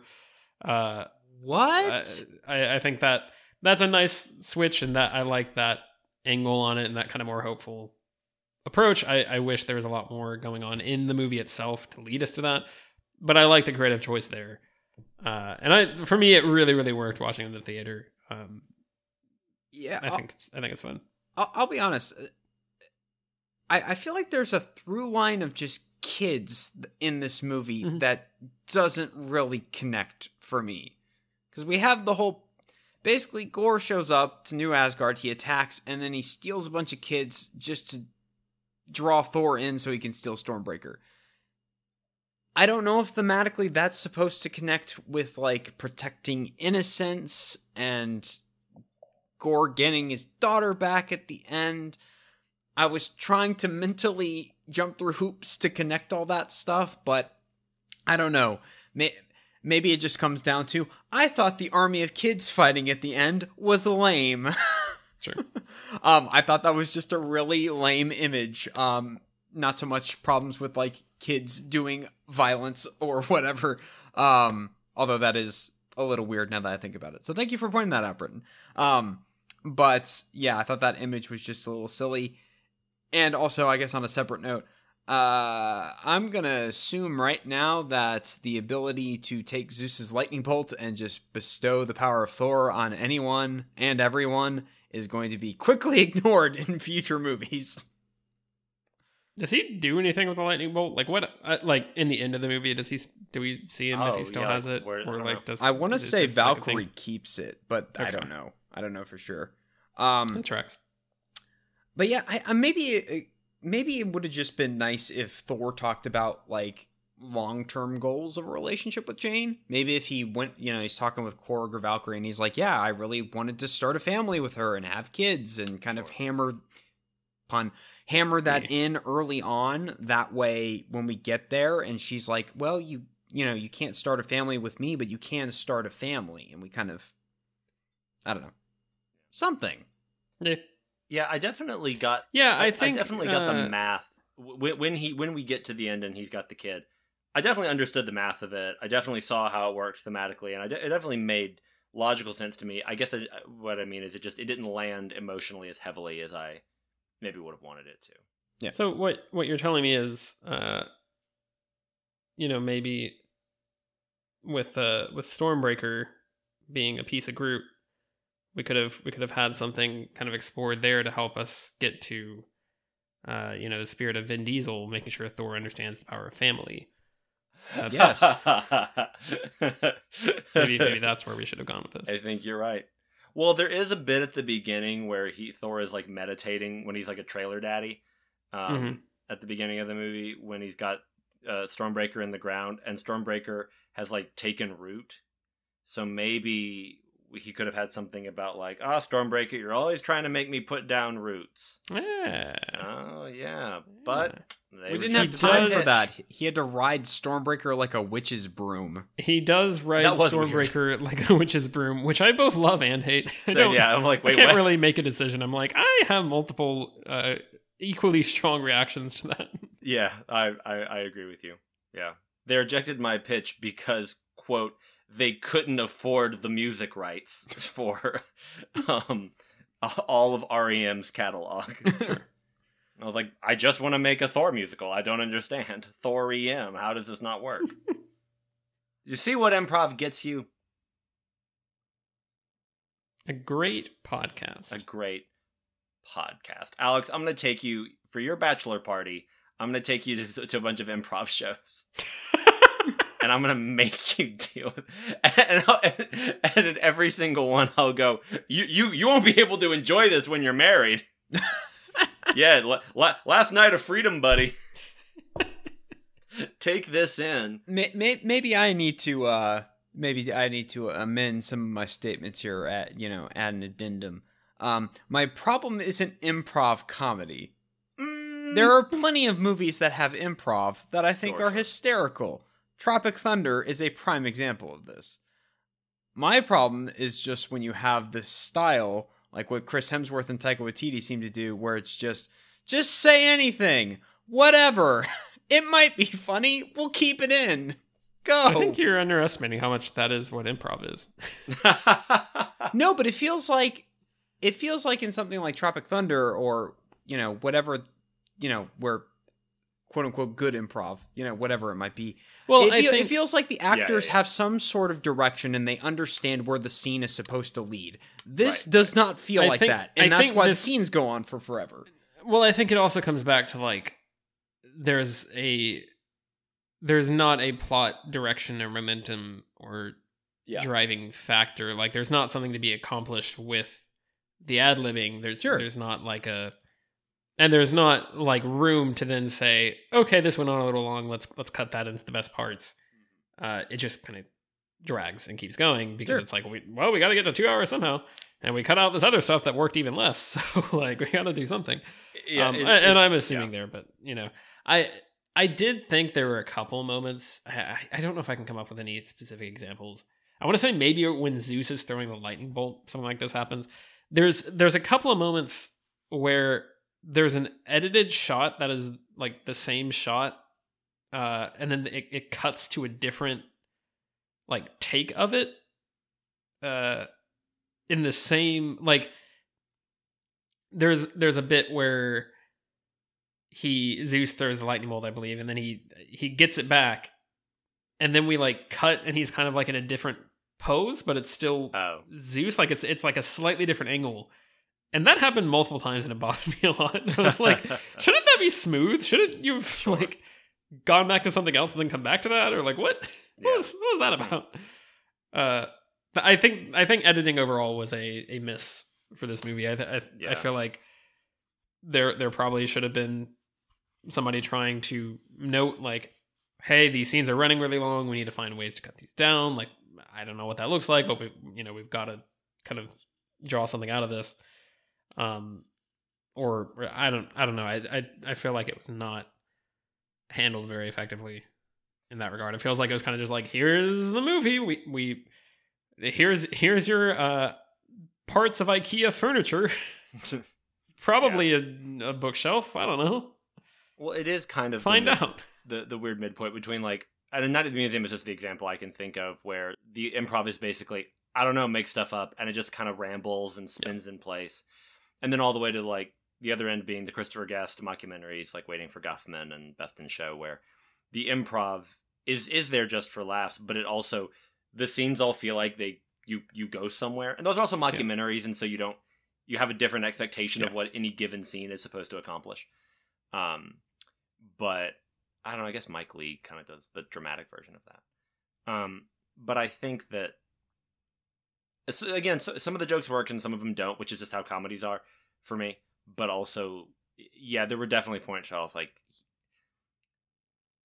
was this the funniest take? Yeah. I mean, okay, like, whatever. It just seems that they seem to have often gone with the most milquetoast version of a given take. And, or you look at something like Talladega Nights, which they just did 400 takes of a given exchange, and they tended to put the best one in the movie. True. But I haven't seen that movie in a while. I wanted to circle back to CG. I do think that's a pretty significant issue in the movie. Some sequences look great, like the black and white sequence, which I think, I don't know, making it black and white, I feel like automatically just like improves it in a way that like if that scene was just in color, I imagine a lot of the digital effects would be very mixed. Right.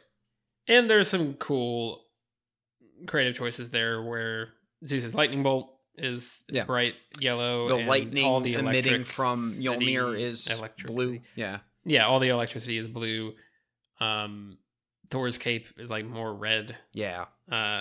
Like there's pops of color. It's a really like the that scene. There's kind of a great idea for how that's supposed to be visually rendered. It gets pretty serious. There's some gags with the goats and Korg, I think, kind of in the middle of that, but for the most part, it is just like they're fighting these shadow monsters, trying to track down Gorr. I think the sound kind of cuts out for a hot second there, and just like lets the scene happen. And there's some really cool moments of them killing the creatures and shooting around, and because it's like a small moon kind of thing, their weapons can fly all around the planet, and it looks cool. That's a great scene, honestly. Like, I think it all works really well.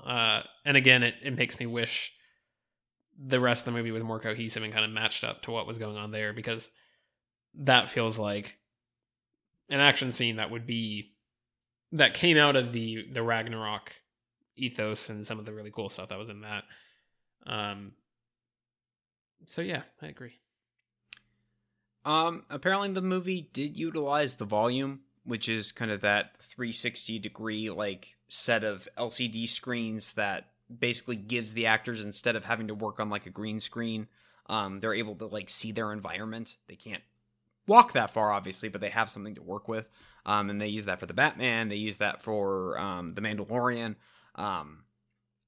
And in some places I thought it was handled fine, and in other places I was like, oh, they're just using the volume, aren't they? There were some parts where it was just like, it just didn't look right. Like there's the scene right after the fight in New Asgard when Jane and Thor are first kind of connecting, and there's the joke of, oh, what has it been, like 3 or 4 years? And Thor goes, 8 years, 7 months, 3 days, whatever. And it looks really fake to me. It looked not great. And I'm like, that it's just it's New Asgard. It's just like a generic town. It doesn't look good. And then a lot of the CG just doesn't look great. I don't know what it is with me and CG masks and cowls and whatnot. When Thor puts up his big yellow, blue, metallic one when he's first seeing Jane again, I think that is one of the worst CG shots I've ever seen. It looks real rough. Seems aggressive. Yeah, and I was too busy being like thinking this is the coolest guy I've ever looked at. Yeah, I mean, it would be the coolest guy if he didn't have that thing, that monstrosity in front of his face. Oh man, those masks bother me less than I expected them to, and I definitely think on TV it does not. Sure. Kind of compresses. I really do think in a lot of ways there is a attempt at a Saturday morning cartoon vibe with this movie. Whether or not that's successful, debatable, but I feel like that's where a lot of the kind of like lack of attention given to things like continuity or the effects or like how some of that stuff looks or plays. I feel like that is where a lot of this comes from, which is Tyler, interesting. Can you remind me? There was a movie recently that you compared to Spy Kids. Was it this one? No. Okay. That was Kingsman 2. Okay. Because I was also thinking along those lines of like Saturday morning cartoon vibes, but something like Spy Kids was not an expensive movie. Is a masterpiece, yes. I mean, we can have that discussion. But and we will on next week's episode of Here Comes the Sequel. But that movie was not made for $250 million.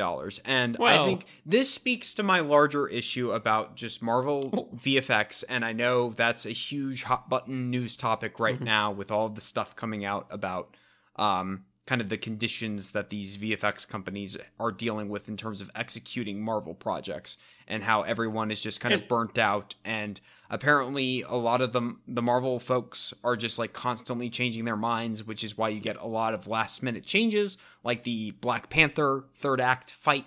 Apparently there's just a lot of issues with prioritization and, you know, fitting stuff into timelines properly. And apparently that is it's an industry-wide thing, but because Marvel is currently generating so many projects with VFX, like, yeah, they're kind of getting the focus. It's, you know, fair. I kind of support make the working conditions better, figure some stuff out, make it look better. The big thing beyond that for me is there's the now infamous video of, I think it's Taika and Tessa Thompson breaking down a scene, and they point out Korg in the sequence, and Taika goes, "Does that look real to you?" And Tessa Thompson goes, "No, that doesn't really look real to me." And they start laughing about it. And I'm like, read the room, guys. This is not a good look for you. And particularly with Taika not wanting to take anything seriously. It's just, I don't know. I found that very, very frustrating. Like, I'm going to stick with this. Marvel movies should be the best looking movies out in the market right now. And they just aren't. Whoa. Big slam on DC. All right, didn't know we had a Marvel zombie on the cast. I feel like to some extent it's like these are very mass-produced products. If each one was made for $100 million, then I would understand. Each one has a budget of over $200 million. I do not give them that pass. Well, they were the ones that built this. Okay. Hey, I also think times are tough, man. Inflation is up. Yep. The cost of a cool looking mask. It's like it's not 1978, Alex. Yeah, it's way up. You can't just walk into a hardware store and buy a cool mask. It's much easier to pay even more in VFX. Yeah, and. I think what matters about a movie is what's on the inside. Mm-hmm. What is the movie's personality like? What is the information, Britton, about? Like, you're on very, very dangerous waters here. When we recently compared this movie to McDonald's, so don't start talking about what's on the inside of Thor: Love and Thunder. I'm just saying you're making a big fuss about like, oh, how does the movie look? And I'm like, how do the movie and I communicate? Yeah, what did they include in the Blu-ray box? Like, yeah, what, like, you know, is there an advertisement for like, you know, like somewhere where I can buy like statues of superheroes? Is there potential for growth? Do I feel safe with the movie? Does the movie feel safe with me? Instruction manual. Look, I don't have a Blu-ray copy of Love and Thunder, so I can't get on my soapbox about how terrible special features are now. But I see you trying to draw me in there, Tyler. Can I stay up late just talking with the movie. After I've finished watching the movie, do I want to cuddle with the movie? I don't know. Like, you have to think about these things. It's not just about Happy looks, Meal tie-in Alex. For the movie. I mean, oh my God. So Britton, is your quote on the DVD box, not the Blu-ray box, on the DVD box is 7.5 out of 10 will cuddle after watching. I don't like to apply numbers to looks. Also, I would like to just acknowledge for the audience, me taking a sort of dating metaphor and Tyler taking a sort of fast food metaphor is kind of echoes the Clash and oil and water effect of the themes in Thor: Love and Thunder. We made it work. We planned it perfectly. No improv here. This is a scripted podcast. Yeah, take this to Taika before the fifth one and be like, "This is what you need to do." Yeah, this is the kind of alchemy you need in your project. Mm-hmm. You know, maybe that's why. Listen to this boy upset. Talk about cuddling a movie. This is why I'm upset. I had to take notes for this. Taika clearly didn't. Yeah, I mean, you're not getting paid $200 million for this. We didn't have to turn him into anybody. Yeah. What we can't see is that on the other side of Alex's computer is a very stern school marm looking down her glasses at him. Alex? This has all been a big community project. Yes, Mrs. Johansson. You can count these as service hours. Yeah, to make up for graffitiing the lunchroom. Yeah, this podcast can help your application for parole. Yeah, I did. Not literally, not legally. That's a joke. Not legally, but Judge. Hey, Judge, this is a joke. That was a joke, Judge. Judge, I think if someone goes to the effort to make you listen to this podcast and says that for some reason this should help them get out of parole, then I think you should give it to him. I am not a lawyer. It would be nice, but I don't think you can. I think you should. I think you should think about it. Anyway, Mr. Reinhold, thanks for listening. We did enjoy you in the Santa Claus movie. Do you think Judge Reinhold ever thought about becoming a judge? He must have done. Do you think he ever wanted to be Judge Reinhold? Come on. How do you not? It's right there. It's like how I tried to become a country for a while. I mean, you could move to the UK and become Britain. That's true. But or you could play Skyrim and be Britain the Breton. And don't think I haven't. Don't think about it. Tyler the Taylor and Alex doesn't have an easy one, so we'll just move on to the next note on his trusty list of misgivings. I just have a note that says Christian Bale is too good for this movie. Christian Bale is very good in this movie. I will say, as much as I like both of their performances, it is bizarre that Christian Bale's performance and Russell Crowe's performance are in the same movie. Yes. Yeah. That is strange. That is true. But I like both of those performances a lot. Yeah. I think Christian Bale might be giving my favorite performance of a villain in an MCU movie. Yeah. He's terrific in it. It really is. I mean, to say Christian Bale is good in something is such easy, but he's really good in it. Mm-hmm.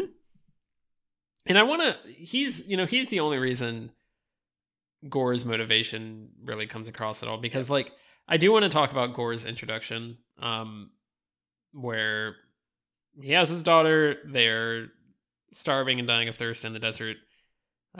His daughter ultimately dies.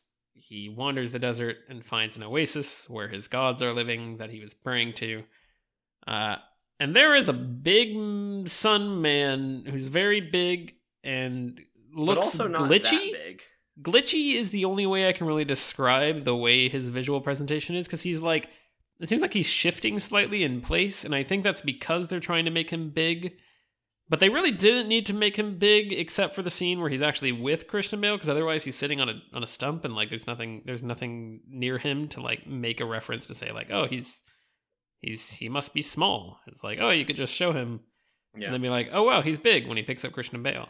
See, I think that was they were trying to give him a sort of ethereal glow kind of look, like he's not quite of this realm.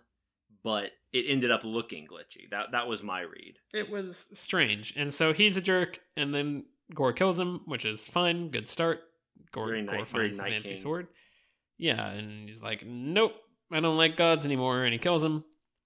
And then we don't really check in with Gorr. There's one thing that I think was kind of a big miss that probably would have helped this movie a lot if we're talking about pulling stuff from the comics. And, you know, the MCU never just does the comic things. Like, I think a lot of people get those expectations in their head going into an MCU project when it's like, oh, this is called this. This must mean that they're going to do this. Sure.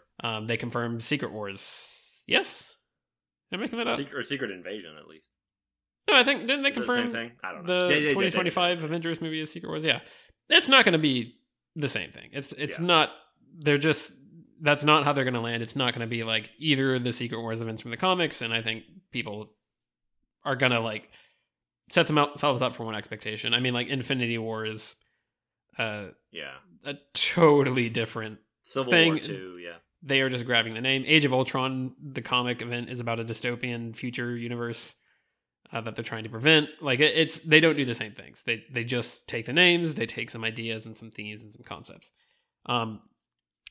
But one thing that the comic story that introduces Gorr does is have Thor run into Gorr in like the Middle Ages in Norway, Scandinavia. Like basically he runs into him and has a big fight, and it's like kind of defeats him, and Gorr escapes, and we kind of go from there. So it's like that immediately establishes this guy as like, okay, he's this big threat. He's been around a while. That's how he's killing all these gods. It's because like he's sort of slinking around in the background. Thor has history with him. Like, I think that would have been a smart thing to do. I think that would have made a lot of sense to pull that in somehow and create this sort of like mythos for the character going back some ways. Because that's where, I mean, most of the time, like Thor villains and characters in history is going to revolve around characters who have been around a while. Yep. Because you're working with the Asgardian mythos. And so you can bring in characters and be like, this is, I mean, that's what they did with Hela. They said like, this is his long lost sister. I think it would have been smart to do something like that and try to set him up.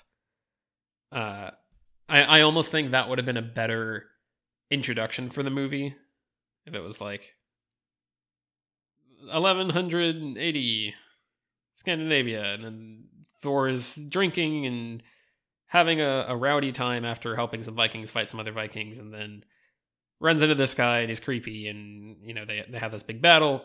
And Thor's like, I don't know what that was about, and then he leaves. Like, then, you know, we jump way later, and somewhere along the way we get Gorr's backstory. That, and you know, in the introduction, you can have Gorr state like, my motivation is to kill all the gods. I think you should die because you are a god. Gods are not worthy. And continue on from there, and like do have that be kind of the jumping point for the character. Have it establish him as someone who is, you know, very powerful and living for a while, and like give him that grounding so that he has more to him when we run into him in this movie. And like, I think that was a miss to not try and use that as part of the origin. I don't know. The timing of it feels weird in this, where it's like, I guess this just happened, and now he's killed 100 gods and is coming. Sure. I did have the thought that it would have been interesting if most of what happens to Gorr is in the 5 years after the snap, and that the snap actually wrecked his planet. Sure. Yeah. I think that would have been an interesting kind of reason for why this story is happening now. And the idea that, oh, all of these people came back after my daughter died. Right. You know. Why? I that could make sense. But even more than that, Tyler, I think just give me some scenes of Gorr doing some god butchering. Yeah.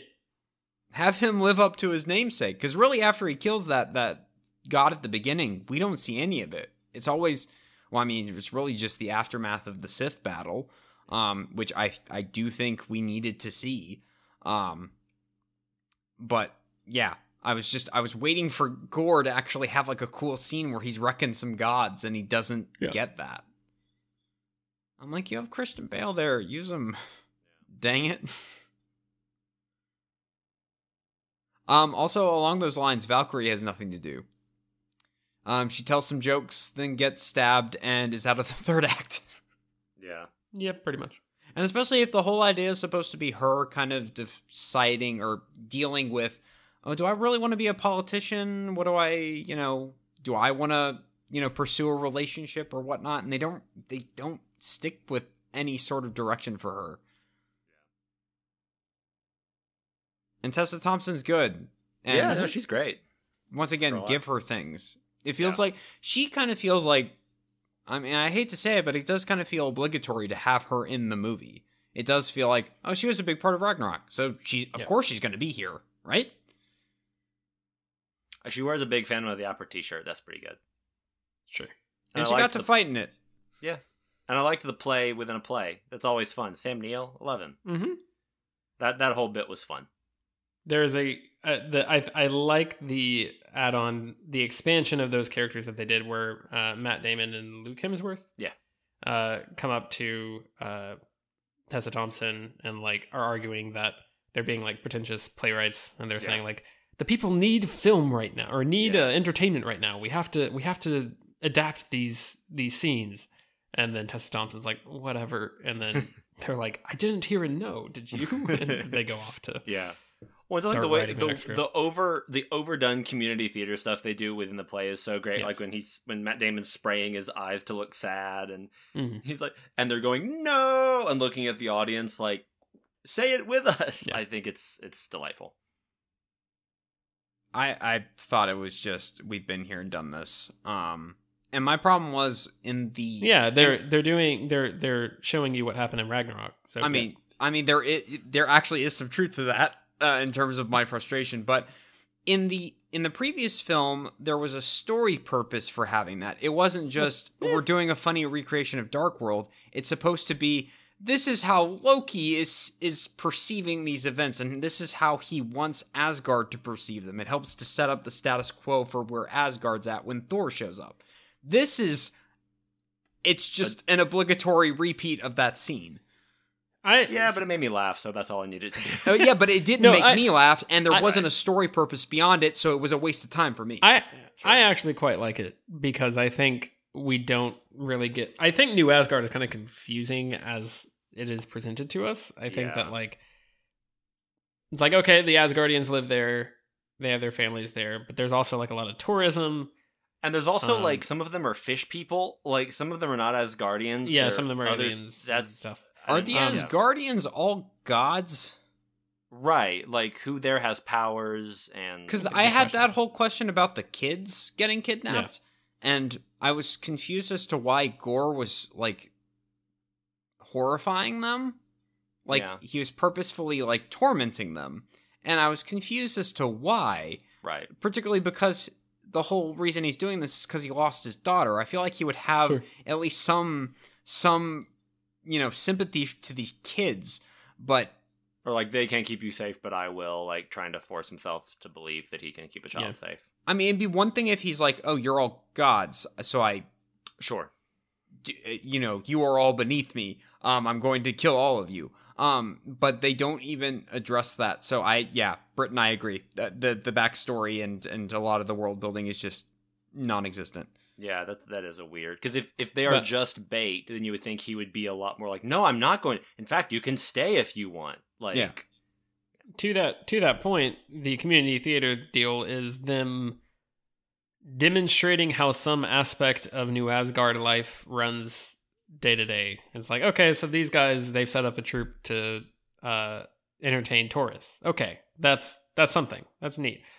They have the thing about, like, the boat that goes back and forth... to, you know, ferry people around like a theme park ride. Yeah, and they have infinity cones. But like, I would have liked to a t-shirt that says infinity cones. I would wear that. To like just hang out in New Asgard for a bit and just like let that be. Like I would like to see more of. I think that would be more in Taika's wheelhouse to have like. Scenes there where it's like, okay, what is life like? These are his guardians. They're fish out of water. They're living on Earth. How's the interactions? What happens? Well, does anybody protest infinity cones? What's going on here? Like I that to me was one moment of like, okay, I can kind of grasp onto that because I like seeing some more of what's going on there as a concept. Then. Thor makes a joke about Asgardians previously eating children, and I was not cool with that. Weird. Yeah, weird bit. Yeah. Weird bit. Why did they let that one through? I don't get it. I have no answers.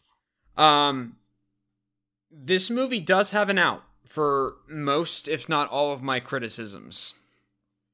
Korg is narrating the whole time. This is all from his perspective.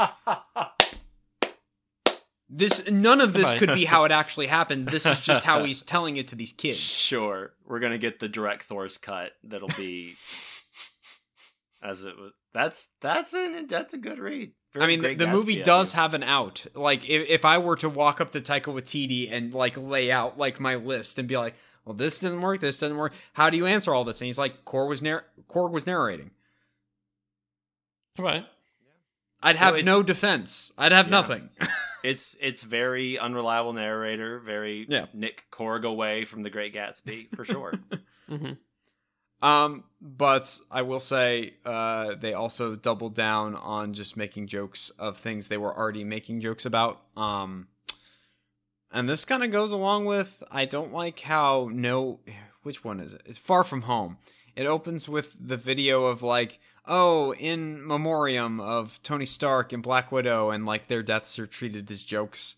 Because at the beginning of this, when Korg is describing what's happened to Thor, he's like, and that person died, and that person died. Oh, these people that you don't care about, and it's the Warriors 3, they also died. And it's very clearly like, I am doubling down on this thing that people complained about in the last movie. Deal with it. I could put that in specifically for you. They did. Yes, he did.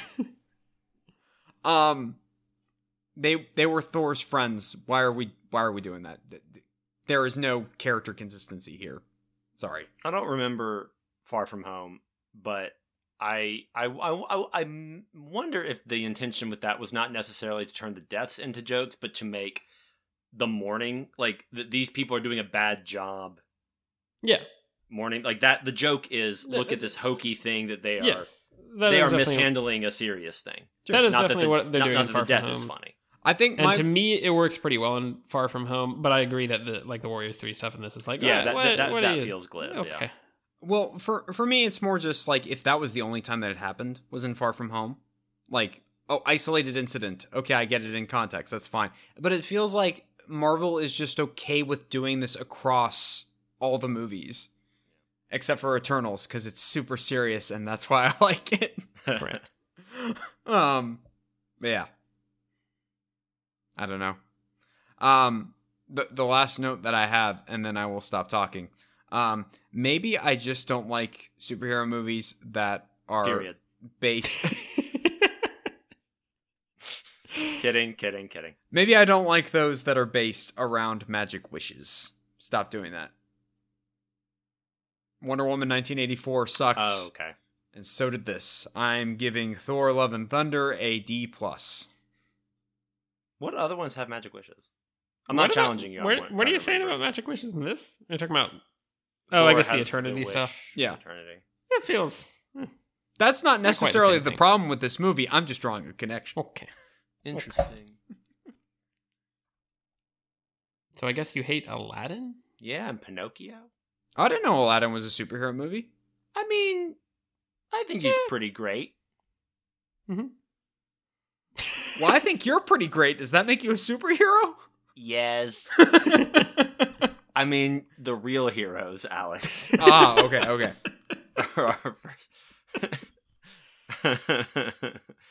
I give it a C+. I think it's, whatever. But I also think that there are a lot of images that I think are really pretty. A lot of parts of the movie that I like looking at, a lot of cool shots, even if they're not necessarily like emotionally substantial. Like Eternity looks kind of cool. Not as cool as in the comic, but that's okay. Sure. But I don't know. There's a lot of images that I think are neat, and I like Christian Bale, and C+. This is a classic. Alex and Tyler seem to disagree the entire time, but then land on the same grade because I'm also giving this a D+. That is genuinely shocking to me that you would give it that low of marks. That's kind of how I felt coming out of it as well. I think I immediately on the first watch was kind of like, I understand my problems with this and where it lands for me, and it doesn't like it clicks for me right away why it does not really work, at least for me. So yeah. I will say, I do want to reiterate, I did think that the last 45 minutes were a lot more solid, but there's just too many systemic problems throughout the whole thing that, yeah, sure. There's a lot of fun stuff scattered in there. I like, I think I would say the most like unadulterated, like I have no caveats on my praise bit is the battle sequence. With the like big black and white moon thing. Oh yeah. But it's kind of a mess. Tyler, this might be the lowest grade you've given an MCU film. It probably means I need to lower some other grades. What is It's the lowest I've given, and I think that tracks. I was kind of bouncing back and forth. I do think this is my least favorite MCU movie. I think this has all of the problems that I think are just kind of part of the MCU. And yeah. More than Ant-Man and the Wasp? More than Ant-Man and the Wasp. Wow. I think Ant-Man and the Wasp at least has a story. I don't like that story very much, but it feels like it's got like, we've got a very cohesive piece, and it's just boring. This is a mess. This is being graded against 2022 MCU standards as opposed to 2018 or whatever standards, which I do think we've come a ways. Sure. Maybe specifically in like the last 5 years. So probably I would go back and rate some of those lower, because I wouldn't put this below. And if I was ranking these in terms of my enjoyment and what I like the most, I would not put it below like Iron Man 3 is still one that I particularly just have sort of a fixation of dislike on. It looks like the lowest that you gave were for Incredible Hulk, Iron Man 2, and Thor: The Dark World. All of those you gave a C-. Iron Man 3 you gave a C.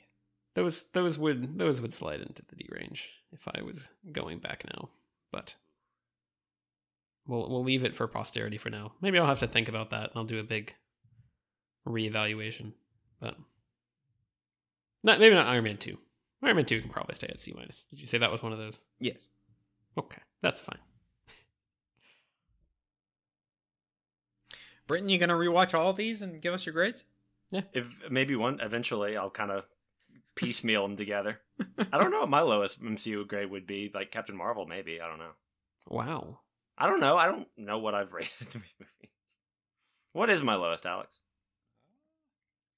That's going to be very tricky to determine. Yeah, that's true. Don't worry about it then. Very I'm trying to think of the episodes I've actually been on for Marvel, like where they would all fall.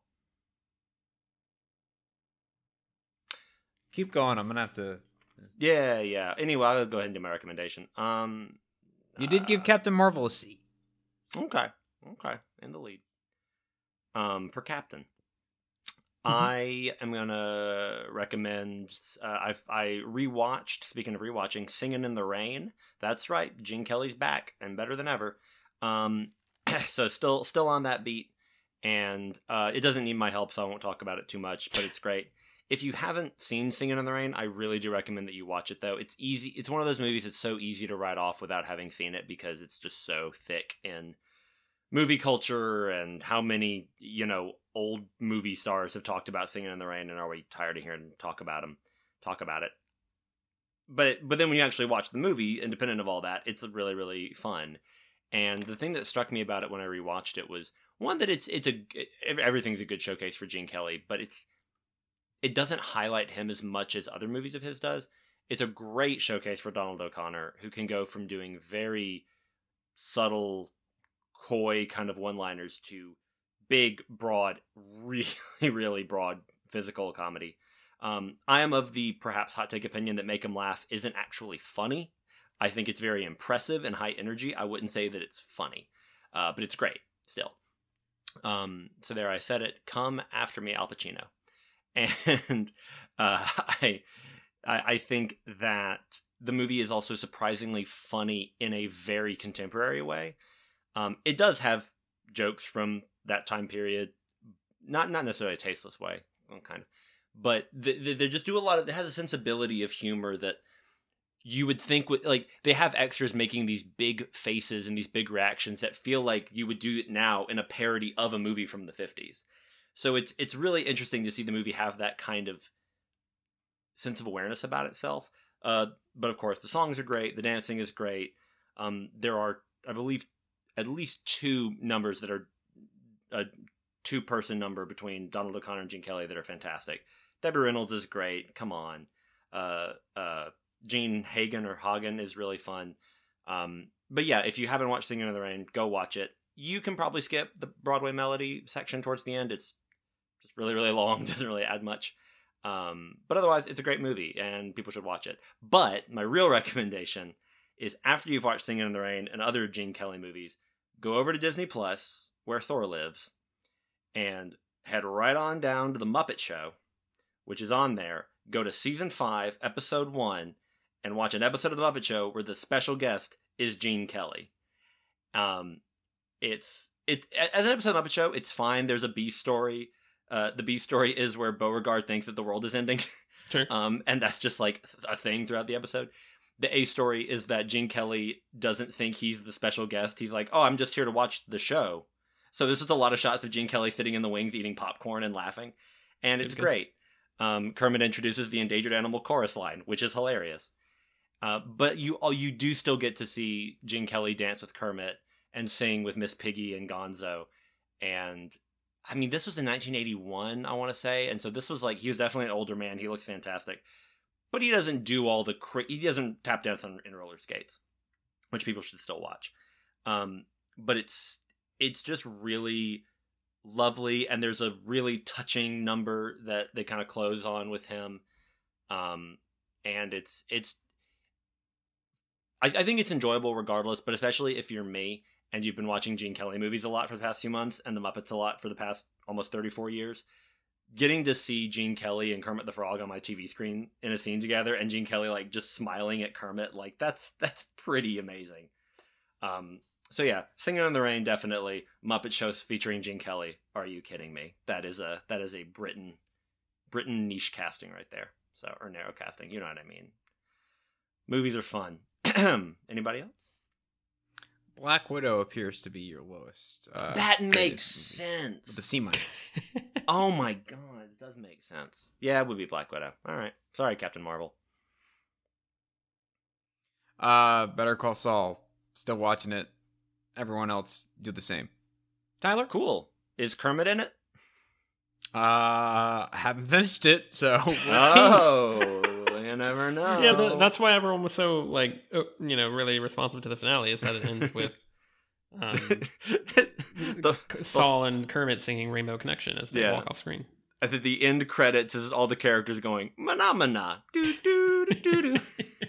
And Jonathan Banks is like, manamana. It's Jonathan Banks and Esposito.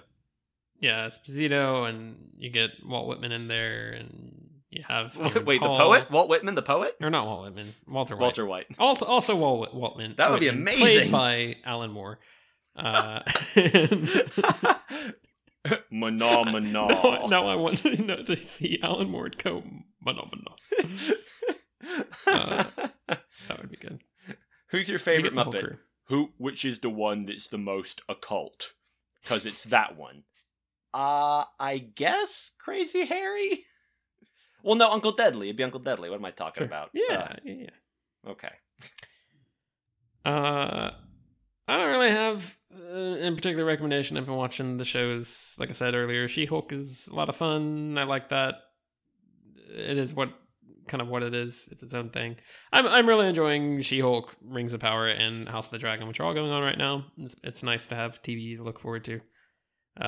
None of them are like Once these first seasons of them have finished, I'll decide if I'm like locking any in as like, oh, you got to go watch this right now. But so far so good with them for me personally, at least. So I'm going to recommend Beta Ray Bill.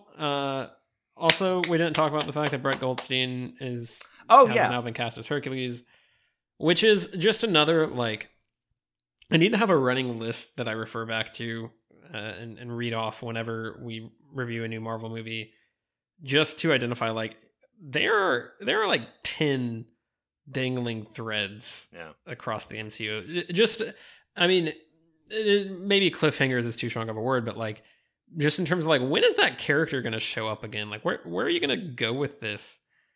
I feel like there's a lot of weird teases, and this is another one. Hercules is like an Avenger in the comics at this point. Like, he's been with the Avengers since like the at least 90s, maybe 80s. And like, he's just a superhero. People like him, and he's like part of the crew. And so like, is he going to show up in an Avengers property? Is he going to show up in a potential Thor 5? Where is Beta Ray Bill? These are all questions I have. So will Hercules rip off his mask halfway through the movie and reveal that he was actually Beta Ray Bill the whole time? Sure. Well, I'm kind of like, okay, if we got Thor, we had. One thing I forgot to mention. I do quite like Jane being like, Jane's speech that she says to Gorr, where she's like, "It's not Lady Thor, it's Mighty Thor. I will also accept Dr. Jane Foster. Also, eat my hammer." Yeah, that's pretty. That's good. I like that. So, "eat my hammer" was not her catchphrase. Yeah. No, like she was joking about that earlier, saying like, no, but maybe there's like, "eat my hammer" should be the catchphrase. There's supposed to be like the sweet bit at the end, right as she's dying, where she whispers her catchphrase into Thor's ear, and it's supposed to be like, "Oh, we're never gonna know what that is." No, I forgot about that. Yeah. I thought it was "eat my hammer," but like then that happened.